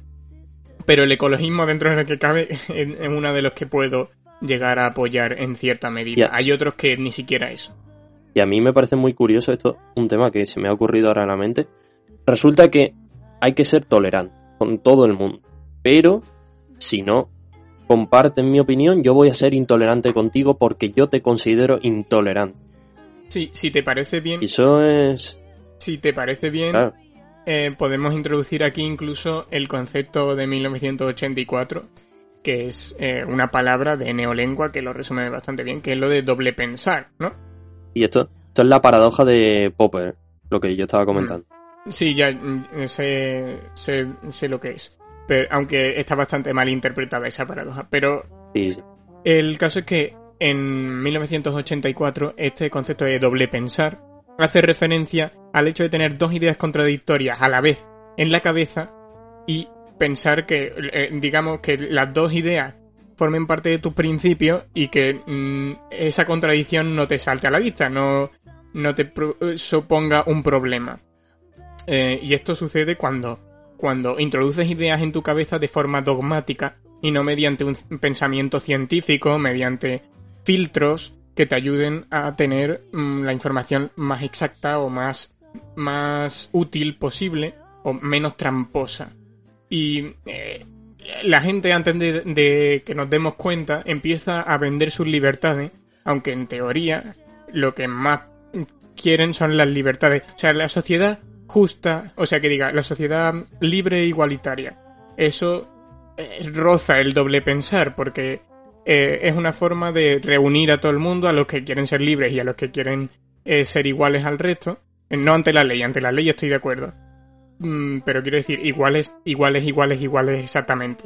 Mm, Digamos, iguales en resultados, no en oportunidades. En fin, este debate es más amplio, pero eh, esa es un, una, una contradicción que tiene mucha gente y que hace que mm, no se den cuenta de cuándo están perdiendo libertades porque mm, van buscando la igualdad, pero eh, a lo mejor este no es el ejemplo más, más claro. El, el doble pensar, digamos, eh, es una palabra que inventa George Orwell, pero eh, es algo que vemos constantemente. Y mm, hay una forma de expresarlo en español también, pero es que no se me viene a la cabeza, ya estaba ahí pensando. Si se te ocurre, mm, dímelo, pero voy a seguir usando esta palabra de George Sigue, Orwell. sigue. El caso es que yo puedo pensar que hay que mm, tiene que haber una igualdad entre A y B, una igualdad real, ¿vale? Pero también por otra parte tengo en mi mente otra idea que es si A durante X tiempo ha estado por encima de B, ahora sería justo que B estuviera por encima de A. Esas dos ideas son totalmente incompatibles. Una contradicción. Una contradicción. Y la gente, aunque se la ponga delante de la cara, al haber aceptado esas ideas como dogma y no como razonamiento, no va a haber esa contradicción. Esto está perfectamente ilustrado en el libro cuando dice lo de 2 más 2. 4 no, son 5. Y le, le obliga a Winston que piense en eso. Eso es. Y de hecho, en la sociedad de... eh, esto también podemos hablar, eh, como que es un tema bastante reciente, ya enlazando con lo de obligar a la gente a tener una verdad, que esto ya, esto ya no tiene tanto que ver con el doble, doble pensar, sino sobre la influencia que tiene el gobierno sobre, o el poder, digamos, sobre tu realidad y tu percepción de la realidad que es, podemos comentar el tema del PSOE y, lo- y los bulos. Este tweet que han puesto recientemente. ¿Sabes de cuál te hablo? Sí, lo de que se denuncie a todo aquello que sea un bulo, o como ellos catalogan un bulo. Sí, que, pero que se denuncie a la, a la que en realidad lo que están diciendo en el tweet, si no lo han borrado podéis ir a verlo, em, es un tweet que básicamente eh, hablaba de el PSOE para los que no lo sepan es el partido que actualmente en España está gobernando y en su cuenta oficial de Twitter pusieron un, un vídeo que básicamente decía que si veíamos una información falsa, definiendo como información falsa aquello que el gobierno haya dicho o las fuentes oficiales, las fuentes oficiales, para, según las definen ellos, son eh, Moncloa. Moncloa, el propio partido. exacto, el, no sé si el partido, pero en fin, Moncloa, eh, la policía y el Ministerio de Sanidad. Eh, porque estamos hablando de los bulos del coronavirus, o los coronabulos, como los llaman. Y y en fin, todo lo que no digan esas fuentes oficiales es un bulo. Y entonces lo que hay que hacer es denunciar a la gente que diga algo contrario a esas fuentes oficiales, a esas mismas fuentes oficiales, para que, en fin, hagan algo. No, sé, no han dejado muy claro qué es lo que van a hacer cuando tengan todas esas denuncias informales que son a través de las redes sociales. Y eh, también piden a la gente que no dialogue en, cuando ven algo que creen que es un bulo. Mm, piden que le respondan con enlaces a las fuentes oficiales que una vez más es el gobierno. Esto es preocupante porque el gobierno, estas mismas fuentes oficiales, en la primera semana de marzo, estuvieron diciendo que lo de limpiar los zapatos, lo de lavarse las manos, lo de mm, la distancia de seguridad, y eh, suma y sigue, mascarilla, eran medidas excesivas que en, el, que en España el virus estaba controlado y eh, que no había que temer nada. Sin embargo, o sea, entonces, entonces, esa era la verdad. Y todos los que dijeran que había que tomar medidas para eh, contrarrestar el virus, eh, estaban... El criterio de verdad lo pone el gobierno. Entonces, todos aquellos que estuvieran diciendo algo contrario a eso, a esas, a esas declaraciones, pues eran bulos en aquel momento. Ahora el gobierno dice lo mismo que decían esos bulos de aquella época. Y ahora los bulos son los que estaban de acuerdo con el gobierno en aquella época y los que, y los que eran bulos entonces ahora son verdad. Claro, esto doble pensar, o sea, tienes la capacidad de sostener dos opiniones contrarias y contradictorias a la vez. Aunque bueno, esto en el libro lo que se hubiese hecho es que se hubiese editado el pasado. En el, sí. Yo, yo aquí ya no quería hablar tanto, tanto sobre el doble pensar, que, mm, en fin, está bien, pero en este caso a lo mejor es estirar un poco el concepto, sino sobre el hecho de que el gobierno tenga el control sobre la verdad. Y eso, como se ve en el libro del Ministerio de la Verdad. Si tú al, si tú al principio sostenías la opinión del gobierno, ahora mismo estás mintiendo. Exacto, y se te podría denunciar si tienes todavía ese tuit. Si esto fuera un estado comunista, tipo URSS, se te podría denunciar hoy en día por ese tuit que tú pusiste entonces apoyando al gobierno. Por eso incluso los que son eh, partidarios, valga la redundancia, del partido, también terminan en los gulags y en esta clase de sitios. Pero, en fin, eh, esto mm, se podría decir que nos hemos distanciado un poco del tema, pero aún así me parece que obviamente es una censura a esta clase de, de comportamiento porque al fin y al cabo el gobierno si establece la verdad y es la fuente de la verdad, literalmente, y pueden cambiarla a su antojo, están censurando la verdad real, por así decirlo, aunque sea eso muy redundante. Claro, con el fin de salvaguardarse su propia imagen mediática y que no le afecte al partido, que es lo más importante, el poder, que no se ve afectado. Eso Em, vale. Eh, ¿Tienes algo más que añadir? ¿Hay algo más que decir?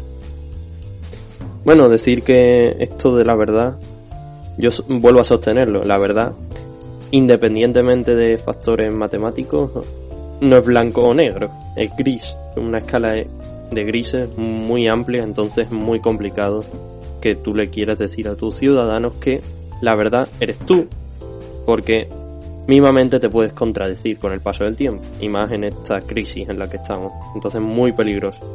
Y más eh, creer que tú eres el criterio adecuado para censurar a los que no van contigo. Muy peligroso.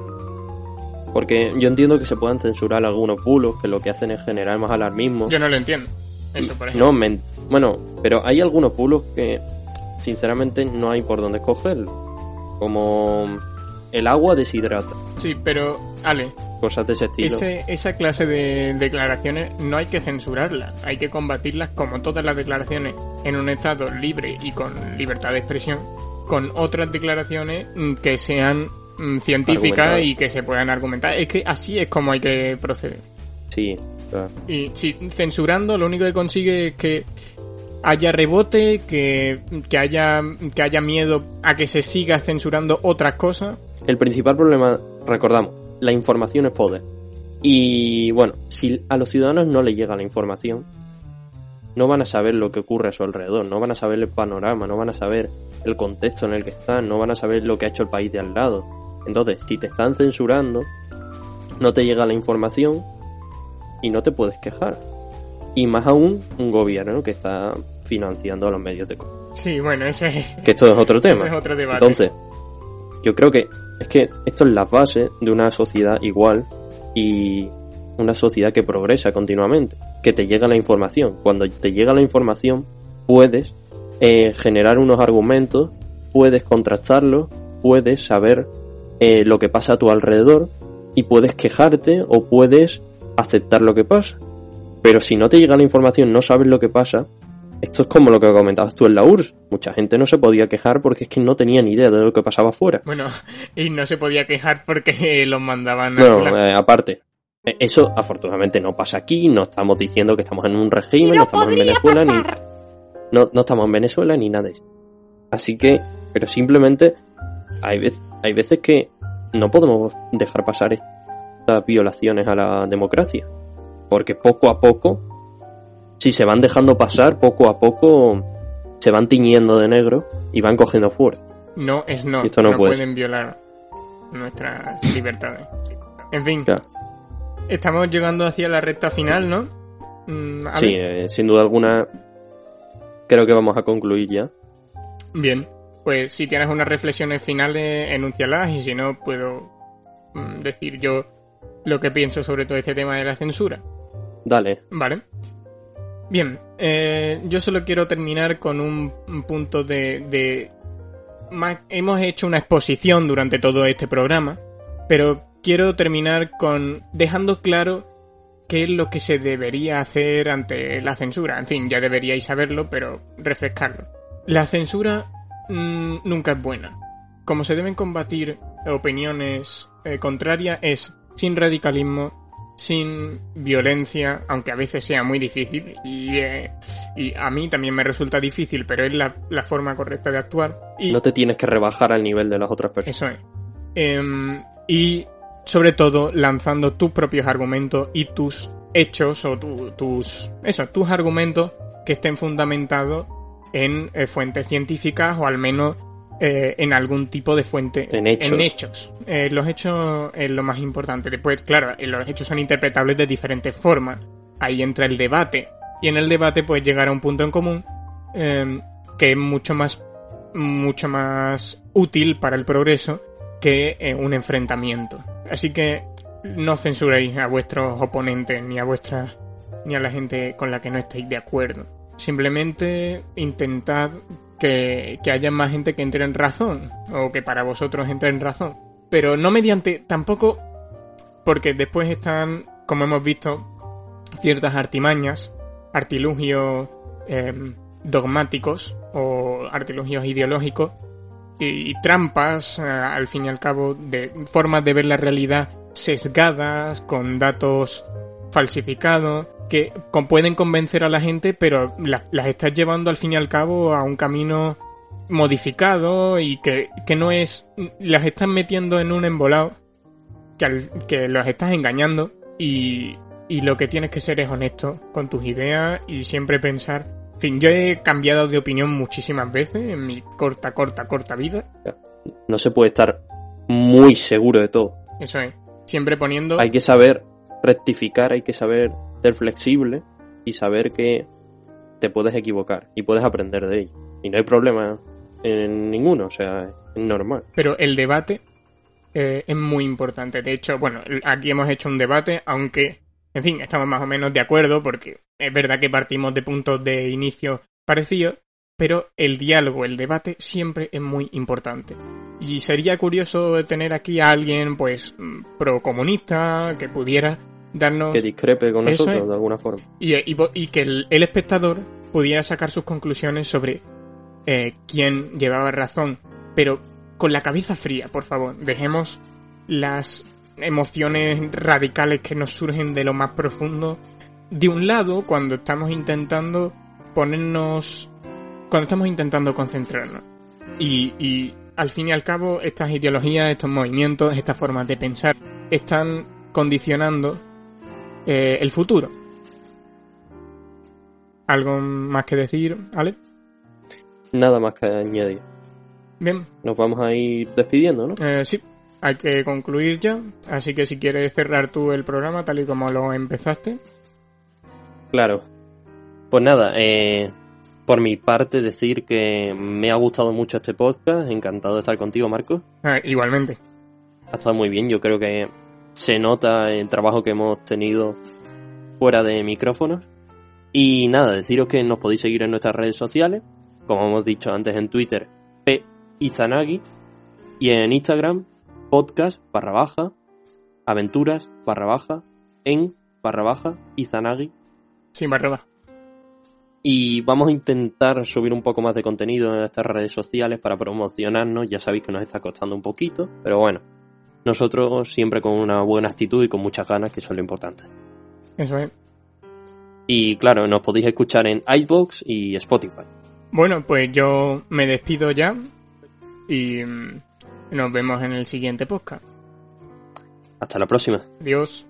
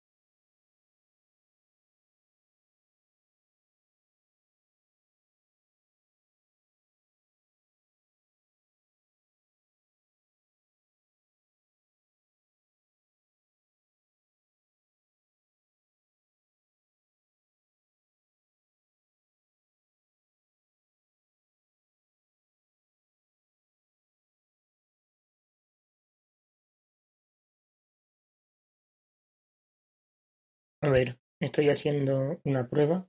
A ver si a partir de ahora mm, grabo mejor así que de la otra forma. Porque es que de verdad el ruido del, del ordenador es insufrible. Y no sé si con este método irá mejor. A lo mejor se escucha un poco el ordenador de fondo. Y no es completamente lo que quiero hacer. Veamos.